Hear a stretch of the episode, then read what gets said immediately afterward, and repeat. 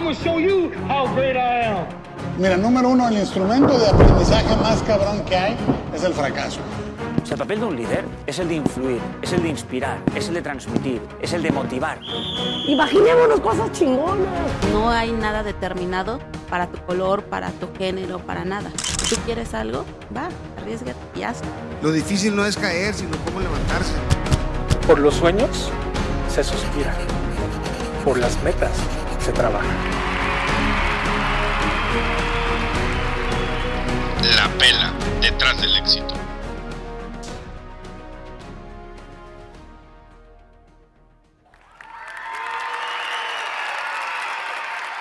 ¿Qué onda? ¿Cómo están? Muy buenas tardes. Gracias por estar con nosotros en un episodio más de este tu podcast de emprendimiento, Emprelectores. Como siempre no, Ricky, en tu sección favorita, la pela detrás del éxito. Así es. Mi nombre es David Orona y me acompaña como siempre mi amigo Ricardo Quijada. ¿Qué onda, David? Pues muy buenas tardes, chicos. Y así es, la sección favorita de todos. Y pues ahora sí ya estoy acompañando a David después de que grabó solo el episodio de Del Metro de Ikigai. Verás que chingón estuvo solo. Pero bueno, para que lo escuchen y ahí aprendan mucho, ¿no? Y en esta ocasión, David, estamos con Patricia Duarte. Patricia, bienvenida, ¿cómo estás? Muy buenas Hola, tardes. muchachos. Pati para los amigos. Sí, Así Pati es. para los amigos. Buenas tardes, estoy encantada de que me hayan invitado. No saben el honor que se siente estar aquí y lo pro que se siente estar aquí. ¿eh? Sí, Audífono, micrófono y todo, pues, ¿no? La- la Chingos lampa- de cámaras. Sí, tenemos, los que no nos ven, tenemos muchísima iluminación, un abanico del 33. Reliquia familiar. Sí, pero bueno, muy bien. Patricia, bienvenida. Y conociendo un poquito más de Patricia, ella junto con su esposo es fundadora y dueña de Más Botanas. Eh, obviamente los deben de conocer, donde venden papas, salsas, cacahuates, semillas y hasta helados, ¿no? Venden todo para la botana. Ya son cinco sucursales aquí en Hermosillo, tienen más de 68 mil seguidores. Ella, Patricia, estudió diseño integral en Guadalajara y es orgullosamente, como siempre lo digo David, sonorense. Eso es todo. Pues, Pati, queremos empezar platicando acerca de. Siempre nos gusta empezar con alguna reflexión o con algún libro que leemos. Y ahorita estaba checando ahí las notas, bueno, ayer, y quiero leerte un, algo que leí acerca de la utopía, ¿no? Este es un escrito de Eduardo Galeano, lo voy a leer, que dice: Ventana sobre la utopía. Y dice: Ella está en el horizonte. Yo me acerco dos pasos y ella se aleja dos pasos. Camino diez pasos y el horizonte se recorre diez pasos más allá por mucho que yo camine, nunca la alcanzaré. ¿Para qué sirve la utopía? Para eso sirve, para caminar. Y luego te dice, no, los sinónimos de la utopía son las ilusiones, los sueños y fantasía, ¿no? Eh, y se me hizo muy interesante porque este pequeño texto, esta pequeña reflexión de este vato, nos habla acerca de la necesidad de mantener vivos nuestros sueños, ¿no? Y cómo eh, Diego Barraza, su- el autor del, del podcast, el fundador del podcast de Mentes, él siempre decía que la vida es una serie de falsos horizontes. O sea, todos empezamos y así debe ser, ¿no? O sea, tú dices, algún día, por ejemplo, lo estoy suponiendo porque realmente no conocemos historia, ahorita la vamos a saber y estamos bien emocionados, pero a lo mejor tú dijiste, algún día voy a, a comercializar eh, eh, eh, mi producto. Y algún día voy a tener un punto de venta. Oye, algún día voy a tener dos. Y, algún di- y, y- y son metas que vamos alcanzando.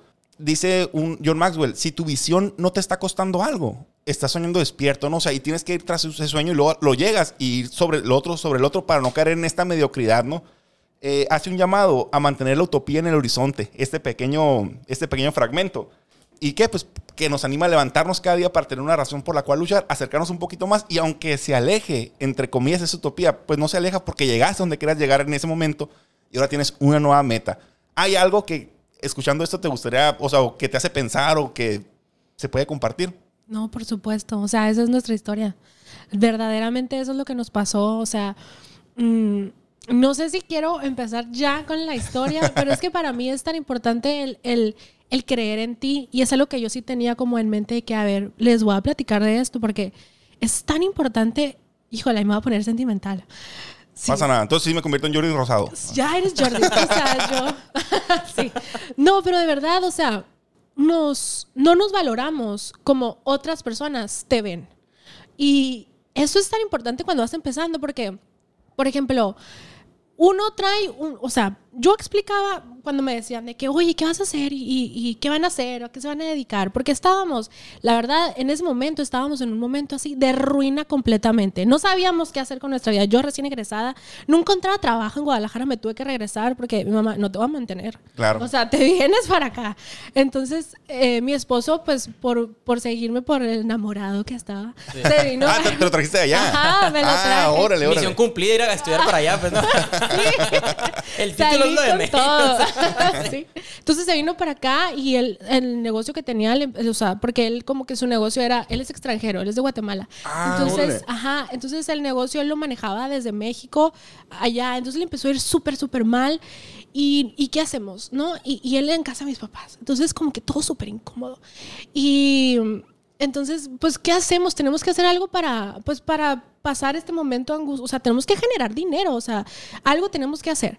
Entonces, él, eh, nosotros siempre, no quiero sonar muy religiosa, pero sí creemos mucho en Dios y creemos en la fe que hay que darle. O sea, que, que tiene que uno que mantener para poder cumplir sus sueños. Claro. Entonces, nosotros platicábamos de que, oye, porque él como extranjero veía que en México, oye, la botana, o sea, todo el mundo ama la botana, de que en una fiesta, en una reunión, todo el mundo trae papas, todo el mundo trae cacahuates, y, y, y allá en Guatemala, pues no es así. No se usa. Entonces, y, y luego empezamos a ver como de que empezó a conocer el Oxxo, de que todo el mundo va al Oxxo. Mm, ¿Y sí. qué onda, no? O sea, ¿cómo? O sea, porque hay en cada esquina, aparte en Hermosillo, ¿no? Sí, sí, en cada esquina hay un Oxxo, la referencia, pasa cinco ojos, así, Entonces, así es esto. Entonces, como que de ahí empezó a nacer como esta incertidumbre de él de que, pues pongamos un negocio de solo botana.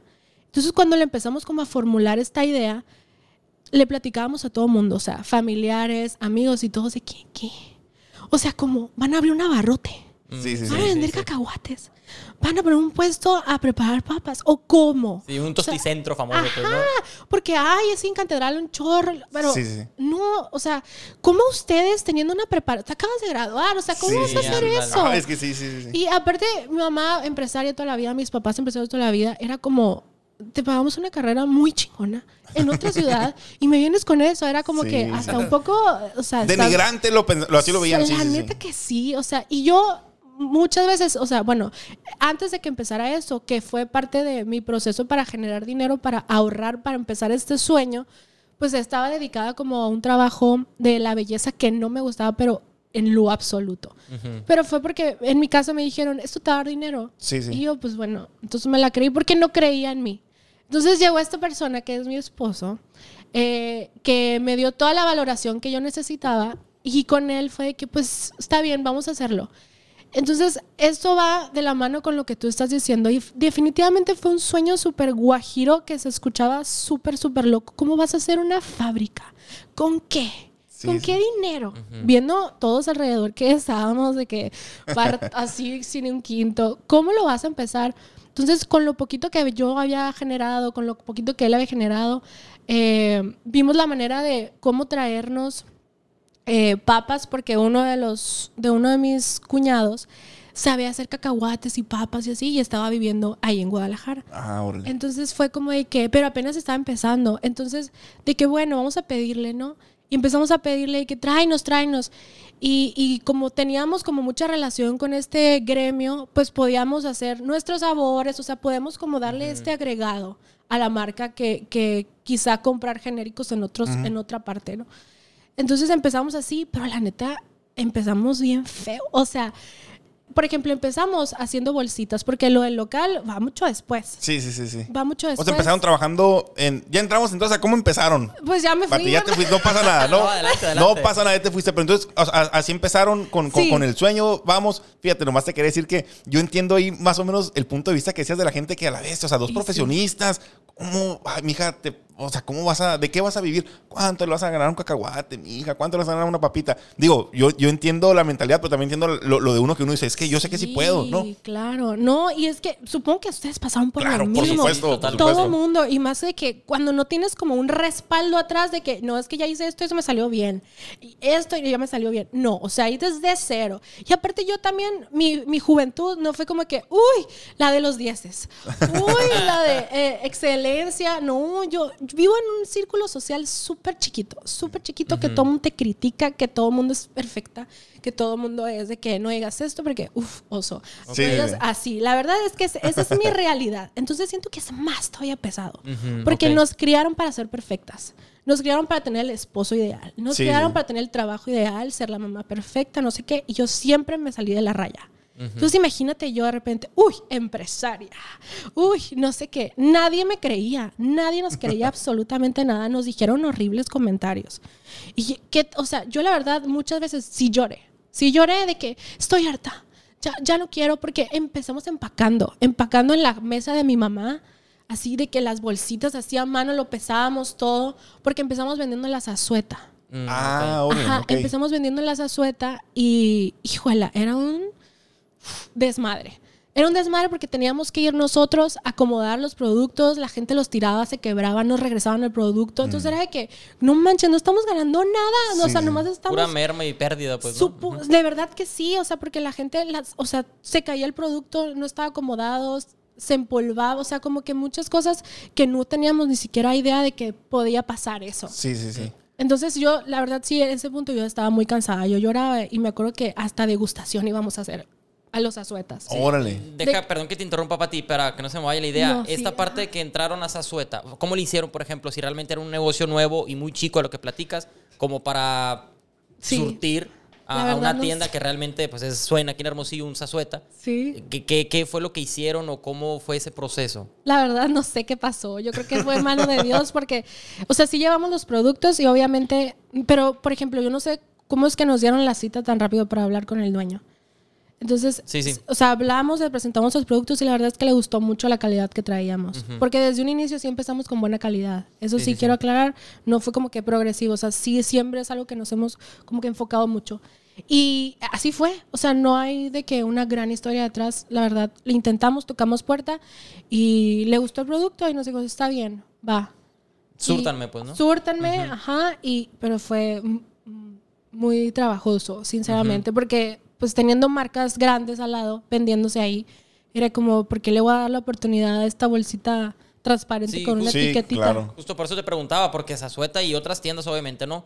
Pues están, digamos que, saturadas de toda la. Hablando de botana, ¿no? Sí. De marcas que son ya muy reconocidas o que son empresas mucho más grandes y consolidadas. Y el hecho de que una empresa joven, en este caso que estás platicando, Sí, que iban local, empezando, ¿no? y local sobre todo, que le den la oportunidad. Digo, puede ser el sueño de mucha gente también el entrar ya a esta tienda y de esta tienda me voy a otra tienda y esta tienda me da pie para abrir otra sucursal, pues, ¿no? O sea, otra sucursal de surtir, ¿no? Sí. O sea, está muy fregón eso. No, sí se puede, de verdad. Sí, solamente hay que tocar puertas y tocar puertas hasta que te hagan caso, porque así es. Yo me acuerdo que una vez eh, no nos pelaba el Súper del Norte.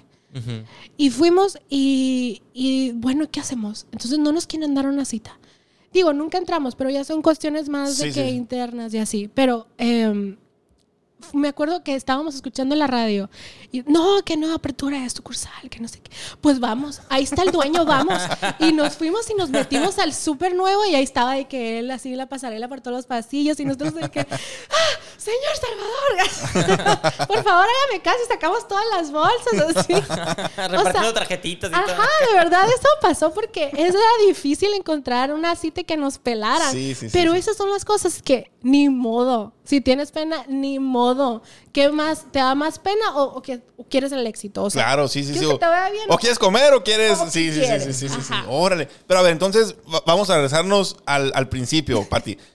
Porque digo, eh, está muy interesante. Entonces, era, so- son dos eh, este, profesionistas Sí. que se vinieron aquí. Dijeron, vamos a abrir, eh, va- vamos a empezar a comercializar la botana porque tu esposo vio que aquí era un, un- que todo el mundo comp- compraba Ajá. botana. Entonces comenzaron a pedirle la papa a tu cuñado Ajá. de Guadalajara. Sí. ¿Y cómo empezaron a hacer las, las, las, este, pues la papa? O sea, la, o sea ustedes así a experimentar con recetas y vamos sí, a, así. es que la verdad ellos tienen un don en la cocina. Entonces, e- el sabor, se, sí es, un, es una mezcla de, condimentos, de sabores, de chiles, de, de todo. O sea, es una mezcla de sabores. Entonces, tú, es como si fuera un laboratorio, básicamente. Entonces, tú vas agregando, ¿sabes qué? No, este, le hacen falta chilito, le hace falta un toque ácido, le hace falta, y eso se va haciendo el sabor. Entonces ya cuando te gusta, pues bueno, ya se puede generar y ya lo puedes agregar, a, o sea, ya se saboriza la papa, pues. Ya eso es lo que hace que, o la papa, el cacahuate, o lo de, o lo Sí, que, sí, la, la botana botana que, que sea. sea. Ajá. Así es. ¿Y, y con qué productos empezaron? Eh, los que con los que empezamos fue con la papa y después con el cacahuate. Ah, ok. Pa- papa, eh, Papas fritas. papas fritas. Papitas, ajá. Ah, ok. sí. Pero de varios sabores. De varios sabores, ajá. Sí, que, Ah, ok. o sea, los más básicos, fuego, jalapeño, las naturales, queso y en un rato estuvimos vendiendo así como de limón. Y, y, y, y, por ejemplo, ahí, ¿ustedes a qué aspiraban o qué pensaban ustedes cuando, ah, pues vamos a empezar con ese proyecto? Que lo podemos potencializar, hacer una marca grande o, por mientras en lo que se nos ocurre otra cosa. O sea, ¿cómo, cómo fue ese proceso? El proceso, pues como ya les platiqué Mm. que nos acercamos, por ejemplo, que queríamos entrar a súper y así. Esa fue parte de nuestra ignorancia al, al empezar. Porque nosotros no sabíamos que, bueno, o no teníamos idea de que para entrar a un supermercado tú tienes que tener cierta cantidad de producto para seguir abasteciendo.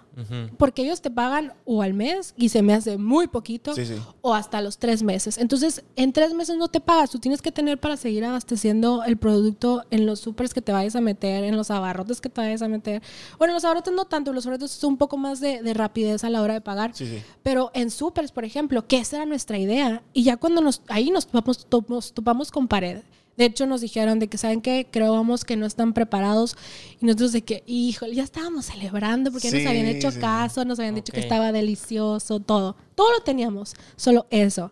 Que obviamente no teníamos liquidez, íbamos Sí. a empezar. La capacidad sí, pero porque iban empezando. Ajá. Y la experiencia, pienso yo también, pues, ¿no? Porque Sí. eran un negocio realmente muy joven. súper joven. No teníamos absolutamente nada en redes sociales, o sea, la gente no nos conocía. Yo como diseñadora me aventaba mis diseños así de que, em, así como animaciones y, Sí. y posts así súper feos. Ahorita los veo y digo, a la maíz, qué pena. ¿Cómo pagaba para que viera todo el mundo eso? Pero, o sea, pero como diseñador industrial, o sea, el SolidWorks, así ahí el, el- el diseño, ¿no?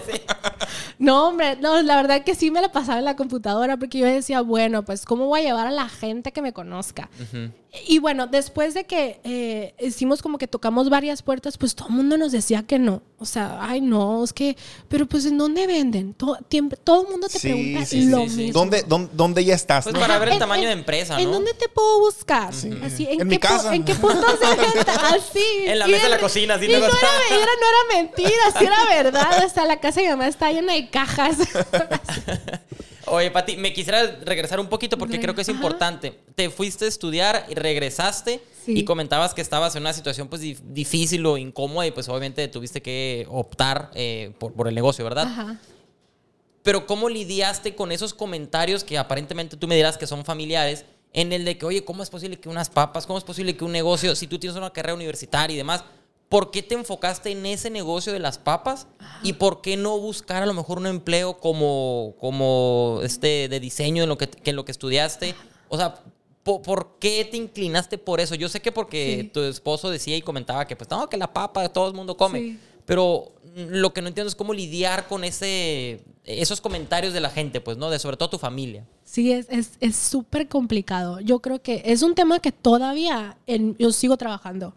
y, y lo digo que sigo trabajando porque me criaron de esa manera. Todo mi entorno habla y siente de esa manera y piensa de esta manera. Es muy complicado, sigue siendo complicado para nuevos proyectos. Pero, por ejemplo, ¿cómo lo decidimos? Fue porque dijimos, ni modo, si no hacemos el paso, nunca vamos a saber si va a funcionar o no. Hay que intentarlo, nos latía muchísimo, sabíamos que teníamos potencial porque mi esposo es muy numérico, yo soy como toda la parte artística de marketing y estrategias.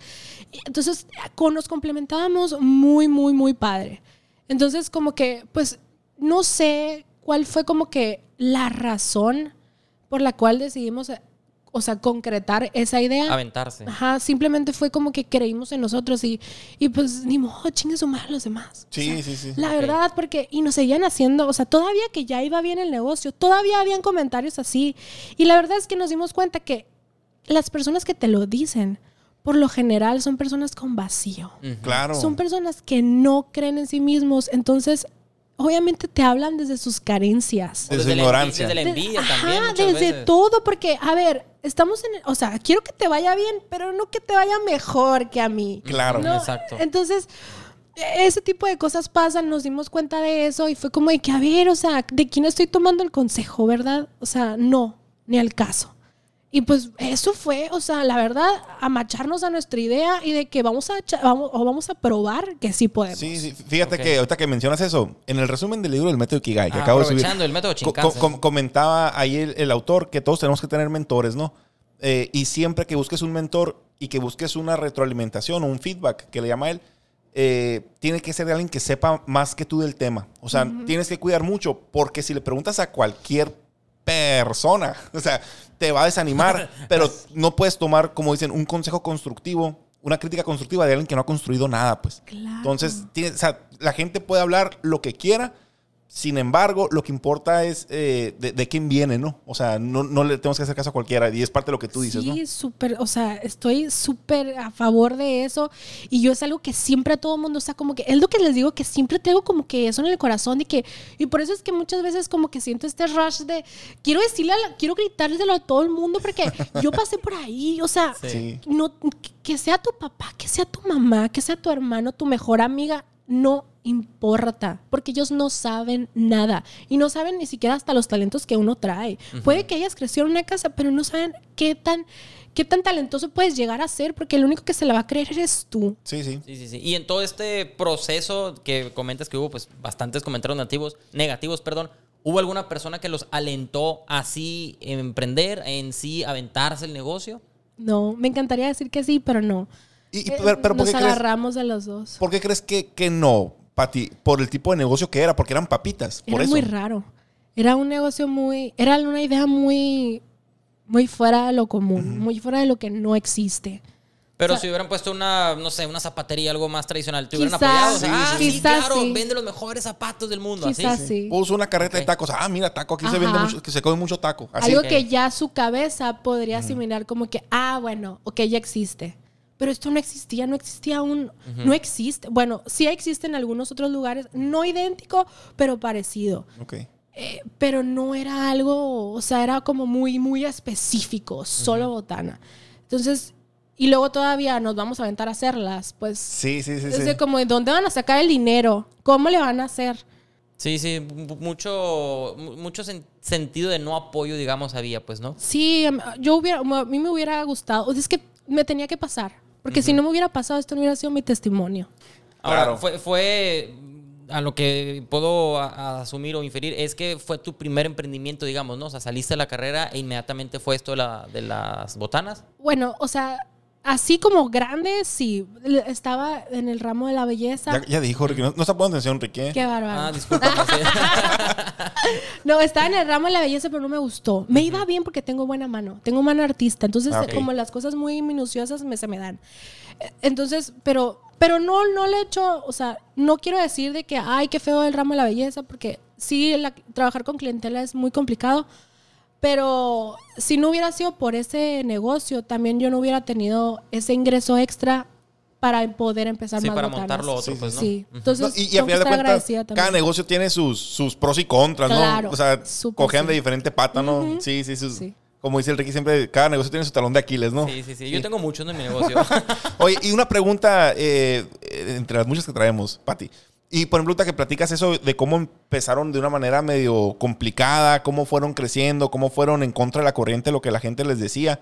¿Cuándo, a ver si, si te acuerdas ahorita, la primera vez que te sentiste victoriosa, de que a la madre ahí vamos? O sea, después de tanto tiempo, siento que sí vamos o sea, por el buen camino. Ajá. ¿Tienes algún recuerdo de, de alguna primera? Claro Sí, ¿cuál fue? que sí. Sí, sí, sí, muchos. Pero así como que, y de hecho tengo una foto de eso. Eh, estábamos en nuestro localito en Villa de Ceris. fue que el estaba primero, ¿verdad? Muy feo. Sí, Sí. muy, muy feo estaba. Porque, bueno, quiero aclarar, mi esposo es tan numérico que, y yo tan artista. Entonces imagínate el choque ahí de que Sí, sí, yo quería de que, uff, poner todo precioso. Sí, así, sí. pero tienes cinco, neón, sí, sí, sí. Tienes cinco pesos. ¿Qué vas a hacer con cinco pesos? Pues nada, o sea, yo siempre trataba como de que, a ver, ¿qué voy a hacer, no, para eso? Entonces, bueno, em- el negocio estaba, el, local estaba muy feo. Y, de verdad, muy feo. Entonces, yo me acuerdo que fue, creo que para Navidad, yo lancé un ad en Facebook que decía 100 pesos el kilo de papa. No manches, había cola. Qué. Había cola para entrar y era una, un cuadrito así de, o sea, de verdad estaba bien chiquito el local. O Sí, sea, sí, a lo mejor que 5 por 5, una cosa así. Ni siquiera soy buena en números, capaz que estoy diciendo mentiras. Pero bueno, era un local súper chiquito. Entonces, yo me acuerdo, tomé una foto, yo estaba, co- yo porque yo empacaba, cobraba, hacía todo al mismo tiempo. Y yo me acuerdo que esa vez sí teníamos compañía y me acuerdo que estábamos, se nos trababa la computadora. Entonces, de- tomé una foto así como desde arriba y estaba todo lleno el local de gente, no cabía, por eso había cola para afuera. Y, y todos de qué quiero, porque en ese entonces podía la gente pedir por gramaje. Entonces Mm. era como que algunos productos, la papa ya Ok. estaba empacada. Por ejemplo, la que estaba en promoción, que esa era bien fácil porque ya estaba empacada, que la de un kilo que estaba en 100 Ah, ok. pesos. Sí, sí, sí. Ese sí, bien fácil, ¿no? Pero, por ejemplo, los demás, de que, y dame gramaje tanto, no sé qué. Yo me acuerdo de estar cobrando y de estar llorando. Así que no lo podía creer. De- que- de felicidad o de estrés, No, o de las llorar, dos. O sea, me acuerdo que quiero llorar. De las dos. De todo, de todo porque estás como loco.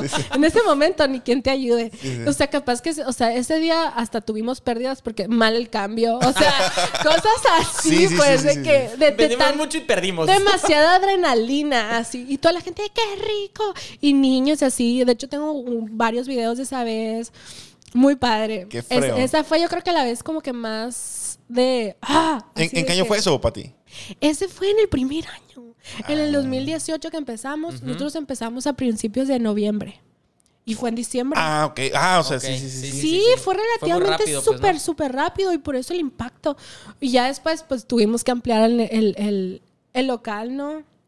Órale. Sí. No traigo, no traigo Kleenex aquí, eh, no, Pati. No, si no, se me corre el ritmo. Ay, pero- Ahorita te traigo papel, yo no te preocupes. No, no, no, no, no. Oye, Pati, y em- empezaron pues con esta sucursal y bueno, empezaron en la casa obviamente, ¿no? luego esta sucursal y posterior a eso se fueron abriendo y aperturando nuevas sucursales. Sí. Ahí obviamente creo yo que entró un control diferente, una manera distinta de ver el negocio porque ahora ya había, quiero pensar, gente que empaca, tú nos dirás, ¿no? Gente que empaca las papas, gente que cobra, super- eh, su- eh, ¿cómo se dice? Supervisar dos, tres sucursales en, en un principio.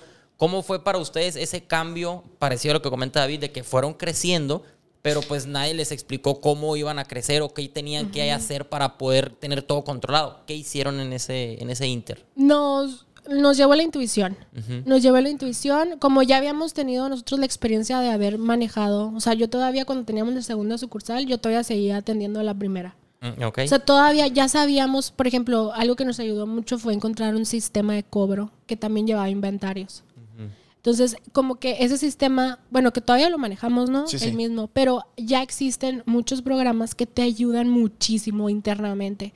O sea, tú ya puedes saber si tienes varias sucursales. Oye, ¿sabes qué? En esta sucursal quedan solamente 10, 10 eh, ítems de X producto. Entonces tú, ah, bueno, pues ya sabes tú sol- Y eso es por en, en línea, pues lo puedes Ujú, revisar sí, en tu sí, sí. celular. Entonces, eso también nos ayudó mucho a encontrar como ese sistema.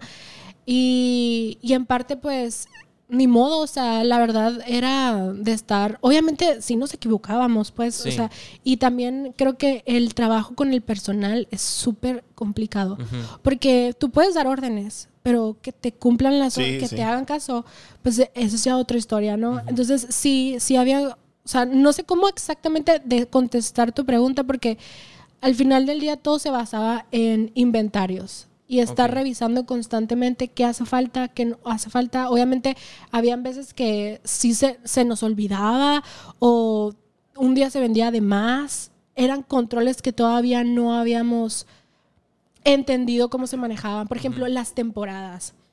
Hay, o sea, uno piensa que en verano Sí, sí. en algunos, o sea, yo tengo como que idea de otros negocios, ¿no? En verano baja la venta. En el de nosotros sube la venta. ¿Será porque son vacaciones? Ajá, Sí, yo no ah, sé, ok. o todavía no sé la razón específica, sí, sí. no la Ok. entiendo. Supongo que tiene que ver con eso. Probablemente. Ajá. Y, o sea, como temporadas así que tú no pensabas. Y eso lo empezamos a, o sea, se fue, lo fuimos aprendiendo con el tiempo. Y Ujú. en la segunda sucursal todavía nos la seguíamos regando, o sea, se nos acababa y podíamos estar dos semanas sin un producto porque pues no teníamos, Mm, el insumo no llega, el, Sí, así, sí. cosas así. Ok, qué fregón. Fíjate, Pati, y- yo traigo un- un- una pregunta. Creo que a lo mejor nos la saltamos. Y luego em- empezás. Es que estamos, está muy, muy pasional la, las respuestas Sí, que das sí, y nos sí, vamos. Y está, pero está muy fregón, ¿eh? no pasa nada. Tú síguele así. Digo, pero por ejemplo, este, ¿en qué punto estaban haciendo las papitas en la mesa o la botana en la mesa y luego de repente dije, tuvieron cierta venta, ¿sabes? Y dijeron, ¿sabes qué? Ya vamos a poner nuestro punto de venta. Ajá. Y luego cuando dijiste, ¿sabes qué? Y ahora sobre la segunda sucursal, y ahora sobre la tercera, y ahora sabes que necesitamos un centro de producción. O sea, Sí. ya todo ese, a ver, ahora encamínanos en, en esta historia. Va, en interno. Cuando tuvimos el primer local, bueno, cuando nos dimos cuenta que ningún súper nos iban a hacer caso, dijimos, bueno, nadie nos hace caso, vamos a abrir un local. Qué interesante eso. Órale. Nadie nos hace caso, pues vamos a aventarnos con un local y nos pusimos en un lugar que ya teníamos. Entonces, es- pero ahí ya vendí, o sea, tú ya tenías tus ventas así eh, a particulares. seguíamos y, en Zazueta. El Ah, lo- ok. Fue el único lugar donde seguíamos. y- pero vendías por en línea también, por así decir, de que No, ah, no. de repente así, yo de repente publicaba en mi Instagram de que, oigan, voy a estar, voy a estar entregando papas. Y yo agarraba mi carro, echaba las papas atrás y iba a las casas y, mira, aquí están tus papitas. Ah, a órale. conocidos, pero Sí, no sí, era sí. como que la gran venta. La gran venta en ese entonces, pues era Zazueta. Ok. Que sí, la gente empezó a ubicar la marca por ahí. Pero no era lo suficiente como para, uff, ya quedarnos Sí, aquí. sí, no. sí, sí, sí. Entonces fue que decidimos de que, bueno, vamos a abrir un local. Entonces ya estaba este local, o sea, en este local no, no empezamos con a pagar renta. Pero el problema de este local era que estaba metidísimo en vía de series. Entonces, ¿cómo llevaba la gente ahí? Claro. Sí, sí, sí. Pues mis anuncios de ads. Mis anuncios de Facebook ads. Entonces, así fue como empezó a llegar la gente. Y esta, das cuenta que era como una bodega, porque no era como un local local, o sea, era una puertita. Ah, ok. Sí, sí. O sea, por afuera, por eso les digo que estaba muy feo. O sea, Sí. le- no, si tú pasabas por ahí, no sabías qué era. Era una puerta de aluminio. O sea, no, no sabías qué había era. Tenías que estar con la puerta abierta. Entonces, ahí, por ejemplo, nos empezó a, a conocer toda la, la vecindad. ok, sí. sí, Entonces empezó a hacer como de que, oye, hay un local ahí que venden cosas ricas. Porque aparte, esta era como una bodega que tenía, que estaba como partida en dos. Entonces, esta otra parte que era toda funcionaba como bodega, empezamos ahí a empacar y a hacer todo. De hecho, es una de las anécdotas chistosas porque esa gente que nos conoció al principio iba, llegaba y en el ambiente, haz de cuenta, el, el polvo de las papas cuando se hace es demasiado chiquito, es como súper Muy finito. Súper Ah, sí. fino. Entonces es muy volátil. Entonces imagínense cuando preparábamos las papas fuego. Volaba y la gente que entraba tosía como Toda la loca. corona estornudando ahí. De verdad, todo mundo estornudaba. Así era una cosa impresionante. Yo me daba un chorro de pena, pero yo decía, ay, es que atrás se está haciendo todo y eres el padre". Pero también nos ayudaba porque, por ejemplo, el, el, sabor- el olor a jalapeño era, y la, olor- la tienda olía jalapeño, a la tienda. Entonces mucha gente era de que, wow, qué rico. Y entonces que, híjola, con que no te ahogues todo bien. sí, sí, sí, sí. y ahí fue. Ahí, fue donde empezamos en la parte de atrás de esa, de esa misma tienda. Y tuvieron, sentiste una buena respuesta, o sea, lo lograste tú con Facebook Ads, con la gente de la Sí. colonia, así. Aparte siento que Facebook Ads en ese entonces no había tanta competencia y Facebook ok. Ads habla mucho, es como una subasta de anuncios. Entonces mi, el, bueno, es como esa era la única como forma de llevar a la gente, sí le invertimos dinero. O sea, dijimos de que, ok, no estamos pagando renta, pero entonces una renta la vamos a echar Como publicidad. A, publicidad. Súper inteligente, sí. Ajá, así lo hicimos, ¿no? Porque entonces imagínate, en una ciudad con poquitos habitantes y muy pocos anunciantes, pues nuestro, nuestro Sí, capital esos, pues, de anuncios era, uff, wow, Muchísimo increíble, alcance, de muchísimo alcance. Nos funcionó demasiado. Yo creo que eso fue como de las estrategias más inteligentes que tuvimos al empezar, como de que dedicarnos 100% a que, que nos esté viendo la gente hasta que se anime a ir hasta Villa de Series, hasta sí, donde sí. estábamos metidos. Órale. Y, y entonces, eh, ese fue el primer punto. Y luego, Ajá. cuando dijiste, necesitamos un segundo punto, un tercer punto, la segunda, así como cómo la se fue llevando. de sucursales. Ajá. Eh, fue porque la gente misma nos empezó a decir de que, ay, no, es que sabes que está súper lejos. eh, me- eh, prefiero irme al Oxxo. Uta, nos mataba eso. o sea, es que tengo Unos que... al- rufles y la madre, pues, ajá, Lo que me ahorro me lo gasto en gasolina, te no, ajá, sí, Sí, sí. sí me decían Sí, sí, sí. eso. Híjole, donde te Yo- yo más era. Tú fuiste. Nomás que publicó en Anónimo. Yo te puse en el Metroflog. Ah, Metroflog. en el MySpace. No, pero sí decían eso y ay, el dedo en la llaga, pues. Sí, sí, sí. No manches. Y la verdad, eso fue. No hay una razón. Obviamente estábamos vendiendo bien y dijimos, ok, sí, nos, sí podemos hacerlo. Y Dijimos, también ya están más capitalizados, pienso Ya. yo, como para dar ese brinco de poner otra Sí. sucursal, porque ya iba a ser un local donde iban a pagar renta, quiero pensar. Sí, ya. Ya era un local de paga de renta. Pero eh, algo que tengo que, siento que tengo que tomar todavía hasta en este momento, yo no he visto un, un derrame económico en mi vida por ese negocio. Porque todo se reinvierte. Ok. Eh, estamos creciendo con, o sea, siem- o sea, siempre, siempre, siempre estamos creciendo internamente. Por reinvirtiendo, pues. Ajá. Pero esa es una buena estrategia. pues. Sí, entonces sí lo quiero tocar porque creo que es importante y cuando abres una sucursal, dos sucursales, o sea, todo eso tiene que irse para adentro. Si no, también es parte del proceso. Quizá Sí. no hubiéramos podido abrir tantas sucursales si no hubiéramos tomado esa decisión. Sí, sí, sí, sí. Y también pasa algo muy curioso complementando lo que dices, eh, Pati, que cuando a un negocio, bueno, a un empresario o emprendedor le empieza a ir bien, eh, como que se vuelve loquito. O sea, Sí. ¿qué es lo primero que hace? Pierde el cambia piso que dicen, cambia el teléfono, por ejemplo. Ajá. Se compra un carro, un pickup, no sé lo que Sí. sea, ¿no? O ah, a lo mejor y por ahora le enganche una casa, estoy hablando al aire, ¿no? No, sí. Cuando todo ese dinero, inteligentemente, como tú lo dices, lo reinviertes en tu negocio, como dicen creo que los japoneses, no sé, que es como... Ikigai. Ajá, Ikigai.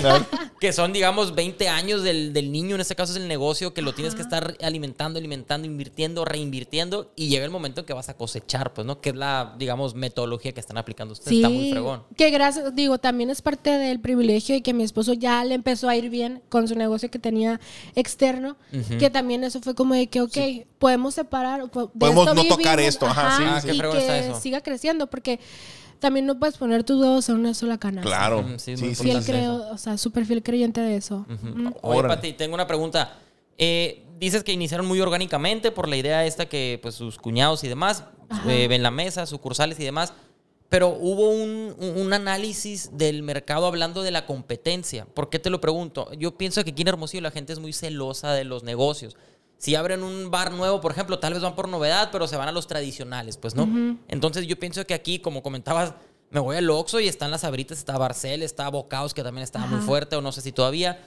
¿Qué, qué, qué pasó por su mente en el hecho de decir, oye, sí estamos creciendo, pero ¿cómo vamos a contrarrestar la competencia, por ejemplo? Sí. Mira, hasta ahorita pues siguen siendo competencia para nosotros. Y creo que el que ellos estén posicionados en muchos lugares en cierto punto nos afecta, pero hemos creado un público que está enfocado en, por ejemplo, algo que no esperábamos nosotros, porque realmente no lo esperábamos y se dio solo por el tipo de cliente que nos Sí. empezó a llegar. Es todas estas personas que tienen eventos, que hacen negocio de eso, de... Ya, que ya, de- que ponen las snacks, mesas, ajá. Ese fue el que nos empezamos a dar cuenta que para eso se estaban llevando el producto, Era el- para hacer Órale. negocio. Era el mayoreo que venden, es, es el Eh, mayoreo que venden ajá, ustedes. eh, sí. Entonces nosotros dijimos, órale. O sea, no era la idea, pero se convirtió Sí, en sí. la idea. No es el cliente final, pero también le sirve él para su No, negocio. y es ajá. un clientazo Claro. ese tipo de ¿Cómo no? clientela que tenemos. De hecho, eso es- no es casi que nuestro 90%.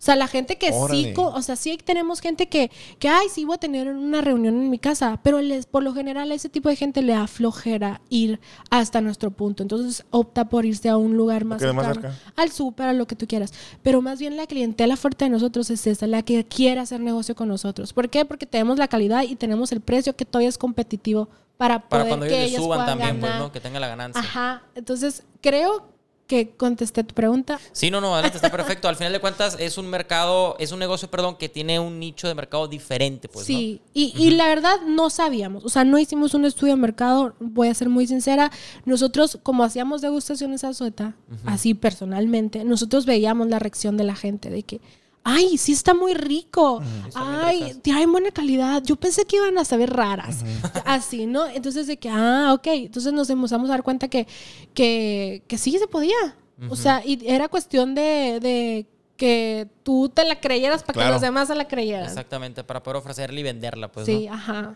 Ok, muy bien, Pati. Y, y hablando de eso mismo, eh, ¿en qué sobresale, cómo sobresale más botanas de entre la competencia? Eh, ¿Cuál es tu diferenciador? ¿Qué nos puedes hablar acerca de eso? Pues creo que nuestro diferenciador es que tenemos sabores distintos que no tienen la competencia, que están muy buenos. Por ejemplo, las, la- las papas beisboleras, que están creadas regionalmente. O sea, se hizo por el sabor de las papas como las, las salsean en el estadio. Ok. O sea, hemos hecho como cosas, y de hecho, esa papa se hizo cosa súper icónica de la marca. Y Mm. nosotros no sabíamos que iba a pasar eso, pero era como que la papa beisbolera. Ahorita ya lo es. Sí, sí. Pero así, pues siento que el, el crear sabores que no están de línea en las otras marcas y que puedas llegar tú y puedas elegir de muchos sabores, sabor. que puedas degustar, porque también tenemos degustaciones en las tiendas. Ok, para que sepan cuál llevarse. Ajá, o sea, como que creo yo que ese es nuestro diferenciador, aparte que tenemos calidad y tenemos un buen precio. Que eso pues les funciona a las personas que hacen negocio con nosotras. O- oye, Pati, y, y ahora, ¿y cómo innovar? Ya estás en, en tu, en tu giro, ya tienes tu negocio, tienes tantas sucursales, pero siempre hay que estar viendo para adelante. En tu negocio, ¿cómo se puede innovar? ¿O cómo lo han hecho ustedes? Mi negocio, bueno, nuestro negocio creo que tiene muchas ramas que todavía no hemos explotado. Porque, pues, por muchas razones, ¿no? Sí, Falta sí, sí. de personal, eh, a lo mejor tiempo, dinero. Pero, por ejemplo, podríamos, bueno, en este momento estamos empezando con el mayoreo, ya mayoreo grande. Estamos enviando ya a otros estados eh, para que la gente siga haciendo negocio con nosotros. Ya no necesariamente con la marca, pero como fábrica. Ah, órale, ok. Ajá, como fábrica ya estamos tocando el tema muy fuerte de, de la exportación, porque por lo mismo nos han se han comunicado con nosotros personas de otros estados, bueno, más bien de, más bien de Estados Unidos, hablando de Estados Unidos. Sí nos han hablado, por ejemplo, de para, o sea, de Guatemala, de Ecuador, de El Salvador, pero está muy lejos, entonces todavía no hemos como que logrado hacer eso. Pero sí es un tema que estamos tocando, ya tenemos certificaciones del FDA, que es importante para la exportación. Órale. Así, em, y eso pues casi casi no se nota, pues es más bien como cuestión interna Sí, de sí, nosotros sí. como fabricantes. Em, en cuanto a otros ramos, pues la verdad todavía hay mucho que explotarle. Podríamos hacer, eh, podríamos dedicarnos a los eventos también. Podríamos, o sea, ya estamos, por ejemplo, empezando. Este es un proyecto que tiene relativamente un mes que ya pueden encontrar papas salseadas en la tienda. Por ejemplo, tú llegas y Ah, aparte de llevarte tus papas, te puedes ahí hacerte preparando un vaso. Por ejemplo. Ah, ok, sí, sí, como Cuando vas a un tosticentro, digamos, que tú te las preparas y todo, Sí, ¿no? porque nos dimos cuenta que, por ejemplo, teníamos la salsa beisbolera y teníamos las papas y mucha gente de que, uy, ¿por qué ya no venden las papas aquí preparadas de una vez? Y que, Sí. ay, pues sí, ¿verdad? ya está todo aquí. Era lo único que nos faltaba. Sí, sí, esa salsa be- beisbolera está riquísima. Yo ya la he probado, el botecito ese con un taponcito negro, creo, bien bueno. Ay, qué bueno que te gusta. Oye, Pati, tengo una pregunta. Eh, algo parecido a lo que comenta David de la innovación. Ahorita está como muy de moda, si lo podemos ver así, Ajá. el comer saludable, el una Ajá. botana saludable, el que vete al Sam's y como y cómprate las, las, ¿cómo se llaman? Los Sí. apios y zanahorias así de este, ¿no? O que están ahora, ahora, perdón, las jícamas y las no sé qué de portobelo frito, no, no me acuerdo, ¿no? En teoría ese es otro producto que está destinado para un mercado que creo yo que no es el de ustedes. ¿Tienen pensado ustedes en algún momento contrarrestar eso con productos así saludables o cómo van a ver esa parte ustedes? En este momento, sí lo hemos tocado. De hecho, ya hicimos pruebas con camote. Ah, eh, para hacer chips de camote. Pero les voy a contar un secreto de la industria. Sí, sí, sí. Todos esos productos, que la jícama, que el camote, que to- todo eso que están viendo así super light es marketing. Porque para que esté crunchy, o sea, que esté crujiente realmente, por lo menos debe de traer un sprayazo de aceite. Por lo Sí, menos. sí, sí, sí, sí. Entonces eso es lo que, por ejemplo, nosotros que lo vemos del otro lado, del, del- del lado del fabricante, es como de que, híjole, o sea, es bien complicado porque claro que nos gustaría meternos a ese mundo, pero también nos da mucho miedo como, no podemos decir mentiras. Claro, sí. ¿Cómo sí, vas sí. a poner a tu marca a, a decir mentiras y que de repente te cachen? Ay, son unos mentirosos. Sí, sí, sí. Ya se pone en duda, en telejuicio todo lo que has construido por, por un claro, producto. sí. esas marcas que ya empezaron haciendo ese tipo de producto, pues ya, o sea, ellos, sí, sí. de- ellos decidieron Ya hacerlo de esa manera. ajá. Pero como ya traes un trasfondo, ya la gente te ve de cierta manera y meterte a decir mentiras y que luego te cachen, híjole, yo creo que ese golpe ha de ser muy fuerte. Entonces es algo de las cosas que no podríamos como tal entrar o al menos encontrar una manera que de verdad, de verdad, de verdad puedas encontrar la, la misma calidad de lo crujiente y que se sienta como una papita Sí, y sí. que sea de un, una zanahoria, de un camote, de, Sí, de sí, sí. algo así, de un vegetal y que realmente sea saludable, lo haríamos. Pero en este caso es un tema muy delicado. Y, y- y que claro que me encantaría, ¿verdad? Porque sí hay una clientela muy fuerte para todo este ramo Sí, sí, de sí. botana saludable, pero sí creo que hay que tomar en cuenta lo que acabo Sí, de sí, Claro. y hay que analizarlo bien también, pues, ¿no? Sí, y que está riquísimo. Aparte, las cam- de los camotes que nos salieron estaban deliciosos. Muy rico. Sí. qué bien. qué Oye, Pati, y a mí lo que se hace muy particular o muy peculiar es la estrategia de marketing que ustedes usan ahí en, en- en sus reels que suben ahora, que con, eh, pues, gente conocida, influencers, como les usan llamarnos. E- esa estrategia, ¿de dónde se basa? ¿Cómo llegaron a ella? O sea, ¿qué nos puedes hablar del marketing de una empresa? Porque tienen bastantes seguidores en, pues, en TikTok. Ahorita me dice que tienen 19 mil y pico. Ajá. Saludos a todos los que están en TikTok ahorita. En, en- en Instagram tienen un chorro también. O sea, eh, ¿en qué se basa tu estrategia? ¿Cómo llegaron a ella? ¿O qué nos puedes hablar de eso? Pues llegamos porque había la necesidad. Siempre creo que mm, nos hemos enfocado en seguir tendencias. Porque eso es lo que es ahorita. Y si quieres estar en onda, Sí, si quieres sí. estar, que todo el mundo te vea, tienes que seguir la tendencia. Y lo que las redes sociales te van dictando que tienes que hacer para subir seguidores, para tener más vistas, para lo que sea, que tengan que ver con redes sociales. Entonces, pues creo que la, la- ahí la inspiración es de TikTok. O sea, Ah, vimos sí, que sí, sí. TikTok estaba bateando y, y teníamos que, y obviamente también uno se agarra inspiración de otras marcas que lo están haciendo Sí, por supuesto. Claro. O sea, Roba- sí, sí. Sí, no, ajá. o Robas sea, como un artista, te iba a comentar como un... Sí, claro, o sea, porque sí hay que, hay que apreciar a otras, aunque sea no del rubro necesariamente, pero de... Te de- inspiras de, otro, de, de otro eh, de que a ver qué claro. está haciendo este negocio de Monterrey que le está yendo tan bien. O sea, ¿qué es lo que yo, qué me hace falta a mí, no?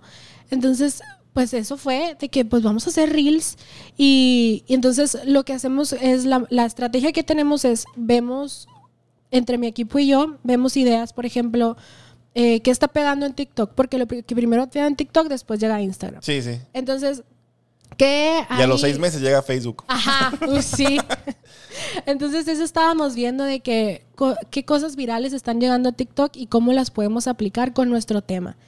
Y básicamente así, así fue como empezó y nos pegó porque están chistosos y ya Sí, llaman sí, la atención y, y sí nos ha llevado mucha gente. Nuestra cuenta de TikTok también creció y siento que como que se llevan de la mano, una jala a otra y la otra a la otra. Nos, de hecho, también nos ayudó muchísimo. Por ejemplo, TikTok nos ha jalado a mucha gente de otros estados. Entonces ahí es Ah, cuando entra el mayoreo de que, oye, o otros países, porque te digo, Guatemala, Salvador, así de que están súper lejos, de que Colombia, de que cómo puedo vender sus productos, de que, ay, amiga. Así. Dame chancito ahorita te digo. Ajá, ahora. de que me encantaría, pero espérame. Así. Digo, y hablando de eso, de, de llegar a otros estados, estaba viendo yo ahí en Twitter que, que pusiste, ¿no? Que ya tenían Ajá. la manera de, de- de, pues, mandar aquí dentro de México. Y, y eso había sido alguna demanda que ya habían tenido de gente y que no sabían cómo. Sí, Sí, e- era algo que con lo que están luchando, que ya lograron domar. Sí, no, no, no. O sea, estoy súper emocionada por eso, porque, pues imagínate todo el mundo, imagínate que tienes como que toda esta gente de otros, de otras partes diciéndote, ya, ¿cuándo los envíos? ¿Cuándo los envíos? Ay, te da así como que una sensación Están de. chingando, ando en eso. Ajá, sí. o sea, sí, de Yo verdad. te digo cuándo, sí, sí. De- yo desde el primer año así de que ya van a hacer ya van a hacer envíos y de que sí el año que entra tengo tres años diciendo el año que entra sí. entonces sí te da como impotencia porque aparte el, el producto de nosotros es súper o sea es muy grande o muy pesado hablando de los cacahuates entonces si te piden un paquete de muchas cosas diferentes el volumen Sí. de la caja, cómo lo acomodas para que te quepa todo. O sea, tienes que tener un gran canti- una gran cantidad de cajas de diferentes tamaños, que eso también es una inversión. Sí, sí, sí. O muchas cosas que tomar. Y siempre que nos acercábamos a las paqueterías, nos daban unos costos que tú decías, No opción. ni de broma. O sea, la gente se va a burlar de nosotros, va a decir, ¿estos qué, qué pretenden? Ni, no? ni tampoco por incluir el envío nosotros, ¿no? Porque No, está- no daba. Sí. No daban Sí, los- sí. Porque si estás queriendo vender barato y le agregas un envío de mil pesos, pues ¿dónde está la ganancia? claro. ¿Cómo le dices al cliente eso? Hasta que pues encontramos la manera de, de, por una medio de una plataforma que, que jala más. Yo no sé por qué no la encontré antes. Yo creo que no era el tiempo. Sí, sí, sí, Sí, sí, claro. Ajá. Probablemente. Ajá, entonces eh, la plataforma esta que está increíble, tú pones ahí los, los envíos y como ellos ya manejan un chorro de guías, pues ya es bien fácil ya, ya, ya todo Sí, está, ya está alcance ajá, todo, ya está como prefabricado, pues y Ujú. los precios son económicos, todo al 100. Qué freón. No, pues qué padre, qué fregón. Oye, Pati, eh, corrígeme si me equivoco. Las cinco sucursales son de ustedes. Sí. ¿En algún punto han pensado en o abrir más o franquiciar, o sea, empezar a abrir o crecer, perdón, de, en, en formato franquicia? Porque Sí. creo yo que es un negocio, eh, un- una metodología, digamos, que está muy franquiciable. Pues, no sé, Ujú. realmente se estudia bien bien el negocio y se hacen los manuales y etcétera, ¿no? ¿Qué, qué han pensado sobre eso? De hecho, nosotros ya, ya podríamos empezar con franquicias. Si es algo que ya tenemos trabajado, ya tenemos manuales, ya tenemos todo como para decir ya. Pero eh, la cuestión de el envío de los productos a otras... De hecho, ya estamos, o sea, este año yo creo, si no pasa nada raro, eh, abrimos Obregón y Navojoa Oh, qué fregón. una sucursal ahí, eh, bueno, dos sucursales, ¿no? Eh, entonces, como tal, no es una franquicia, más bien es como una tipo sociedad. Porque una franquicia conllevan más cosas. Porque al final del día nosotros sí nos inter- Porque algo que pasa con las franquicias es de que tú puedes vender una franquicia. Tú puedes vender un chorro de franquicias. Puedes vender 100 franquicias. Pero si tú no tienes como ese poder todavía sobre ese local, sobre esa tienda, al franquiciatario, si un día se enferma, si un día le dio flojera ir, si un día, no sé, X cosa, puede echar a perder la marca. Sí, sí. Puede quedar mal con el cliente y al final la marca es de nosotros. Se ve afectada la marca, Sí, no tanto el si, el punto local, ese. si el local está sucio, si está mal arreglado, si tiene producto que no, que no han como que dado, le han dado vuelta al anaquel, se Ujú. puede ir quedando, se puede ranciar, que son de los pro- de los problemas que hemos tenido porque los, los empleados a veces no Sí. hacen caso. Sí, sí, llegan y ponen el producto nuevo al principio. Y, de- y sí, de sí, siempre sí. enfrente y siempre Claro. enfrente, y el cliente siempre agarra y, y al final el último cliente del día a lo mejor agarró la, la de atrás que lleva dos meses ahí porque no le dieron vuelta. Claro. Entonces, ese tipo de cosas, si no tienes el control de eso como franquicia, te puede llevar a la ruina. O sea, esa Sí. franquicia automáticamente ya no funciona. Entonces, lo que hemos estado pensando, que digo pensando porque todavía no es algo que tenemos como que súper controlado. Es parte de nuestro proceso de aprendizaje en este momento. claro. Es de que ir de la mano con el socio. Ir de la mano con el socio y estar revisando que, cómo está toda la situación. Como tener una comunicación más cercana. No tanto de que ahí, ahí tienes producto, ahí te la ves. Sí, sí, sí. Sí, digo, por- por- porque lo que yo pensaba ahí de eso es que si fueras ya tal cual una franquicia, a lo mejor tendrías que eh, que ellos produjeran la papa también, pues, ¿no? Y a lo mejor este ya es pasar ahora sí que toda la receta de tu, de tu empresa. No Pero sé. ahí sí creo que está bien complicado. Ah, ahí, sí, sí. ahí sí, ahí sí a fuerzas tenemos que hacerlo nosotros. Ujú. Ok, órale. Sí, sí. Sí, en, en su momento sería surtirles ustedes a ellos, Ajá. pues, ¿no? sí. Más que nada como, como punto de venta, pues. Ajá. Ah, ok, ok. Muy interesante. Oye, Pati, ¿has sacrificado algo personal para el éxito este que vas encaminado de más botanas? Algo que, que te- se te venga a la mente. Mi vida social. Ya no, no hay, no existe. No. no, y al, al principio sí fue como de que, pues te cansas, o sea, llegaba el fin de semana y de que, ay, tenemos plan de esto. Vayan. No, pues que les va. Y se enojaron, muchos, muchas personas se enojaron. Se ofenden, ¿no? Se, o sea, se lo tomaban personal, como Sí, si uno no quisiera estar ahí. O porque a veces sí eran eventos, pues, que quizás sí teníamos que estar ahí, pero la vida y no te daba la energía, el cerebro estaba demasiado... Fundido, pues, ¿no? Sí, de verdad que sí. Cuál Era era el momento en el que todo hacía uno. O sea, que, o sea, yo cargaba cajas, atendía, empacaba, hacía de todo de todo. Creo que eso sí como que lo que yo creo que se vio más afectado porque también en parte de convivencia mi familia, ¿no? O sea, el social hablo también de la familia. Sí, porque sí, me sí. la pasaba trabajando y hablo también por mi esposo, bro. Se Sí, la sí. Nos las pasamos en la computadora y el, por ejemplo, el estar en la computadora muchas veces es, cuando tú sí vives en la casa de tus papás y estás todo el día en la computadora. Ay, pero si estás en la computadora. Sí, sí, sí. O sea, no puedes levantarte. Y yo, no. no estoy jugando. O Sí, sea, sí, sí, al solitario acá, ¿no? Ajá, o sea. No. Los caminas ahí. Caminas. Y mucha gente se lo toma así como de que ya no convives con nosotros. Sí, sí, sí. Yo creo que así como que lo que más se sintió fue eso. Porque, bueno, también un poco la salud. Nos dejamos, nos dejamos un ratote. O sea, no, ni de broma hacía ejercicio, ni de broma comíamos bien, no había tiempo para comer bien. Nada, en chinga todo el día. Yo a veces comía hasta las 8 de la noche y esa era mi única comida. Y, y una como mujer con desbalances hormonales, pues tampoco es muy buena idea, ¿no? Entonces Sí. es como, eso también es un tema que hay que tomar, el estar bien de la salud, porque si no estás bien de la salud, no estás bien en nada.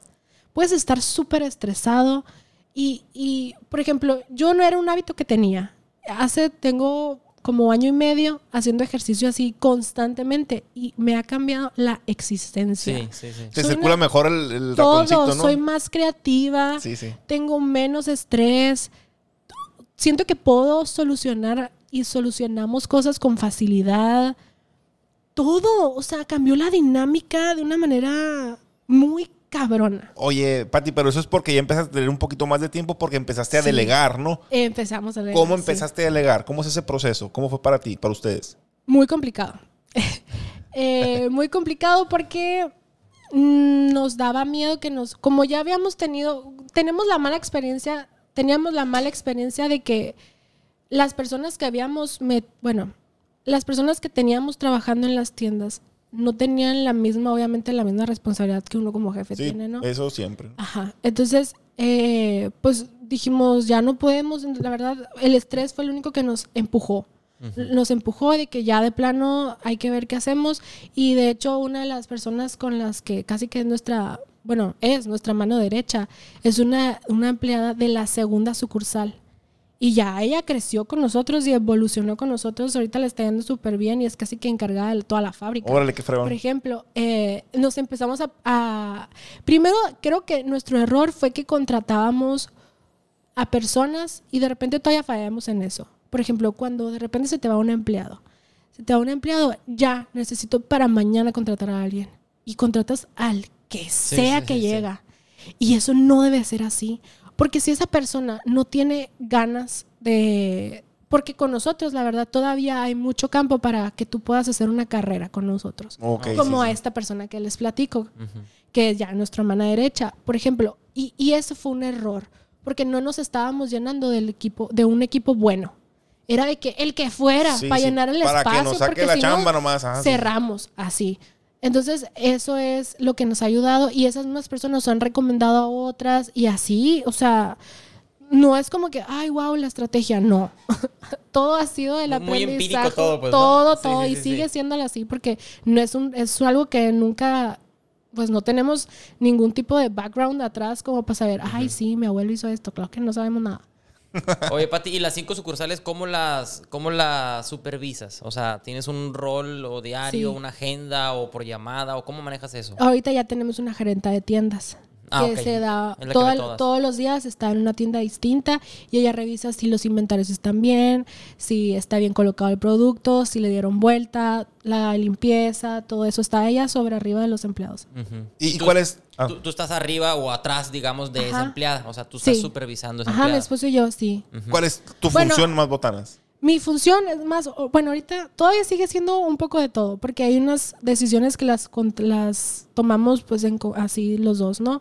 Mi esposo y yo. Pero, por ejemplo, yo ahorita estoy más enfocada en marketing, estoy en, en ventas, en estrategias, un poco de también como de cosas más internas de administración y cositas así. Pero, y mi esposo es el que está en la fábrica completamente En producción. en producción, viendo qué nos hace falta, si sacamos a lo mejor una línea nueva de algún producto, intentamos con algo, eh, maquinaria, maquinaria nueva, revisión de maquinaria, todo ese tipo fregón. de cosas. Mm, ¿Él ya está 100% con, con ustedes en más botanas o sigue también con, con otro negocio por fuera? Esposo? todavía. Ah, sí. ok. Sí, sí, sí. Pero se mete mucho con más botanas también. Sí, sí, todavía. Em, creo que eso, ay, lo iba a decir. Bueno, Dispénsame. No, no, no, Ot- adelante. David. Mira, sí, aquí traigo otra pregunta yo. eh, en cuanto a socios, ¿han tenido socios? ¿Qué puedes abundar acerca de este tema? Mm, sí, en algún momento tuvimos uno que por cuestiones de que no ah, hubieron algunos disgustos ahí, eh, no, ¿cómo lo puedo decir? No, no había como una comunicación buena y hubieron malos entendidos desde un inicio Y pues al final no funcionó y decidimos separarnos por, por cuestiones de que pues así iba a ser mejor todo. Pero de aprendizaje puedo decir, porque la verdad no es como que sea una mala persona y, y no tiene nada que ver nada con eso, pero como aprendizaje creo que es muy importante a la hora de hacer un negocio, no, no porque te juntaste un sábado con tus amigos y de repente en la plática surgió de que vamos a abrir un negocio todos juntos, sea la razón del por qué decidieron emprender con ese negocio juntos. Tienes que tú primero conocer, porque tú puedes conocer a un amigo, puedes conocer a un familiar, pero tú no lo conoces en el ámbito de un negocio. No sabes qué tan, que- o sea, tú puedes saber más o menos qué, tan responsable es esta Sí, sí. persona o qué tan inteligente es, pero a la hora de que algunas cuestiones del dinero, las responsabilidades se, se meten, que eso siempre va a pasar, pues hay cosas que van a chocar. Entonces eso es lo importante de que no puedes ser con cualquiera, tienes que ser súper inteligente y por lo general lamentablemente falla. Entonces si no quieres perder una amistad, pues mejor no lo hagas. Mejor no lo hagas o tienes que ser tan inteligente los dos, emocionalmente muy inteligentes y dejar todo súper en claro. A- escribir en un papel, firmar los dos, no sé qué tienen que hacer. Porque tampoco quiero decir, mm, tampoco quiero ser súper negativa de que no, no funciona. Sí, claro que puede funcionar. Hay muchos negocios que pueden funcionar, pero también son muchos los que no. Sí, sí. Entonces, sí hay que ser muy inteligentes, eh, hablarlo todo con una claridad, como son las cosas, porcentajes, lo que se tenga que hablar para dejar todo en claro. Ay, es que tú me dijiste, yo supuse, suponer no.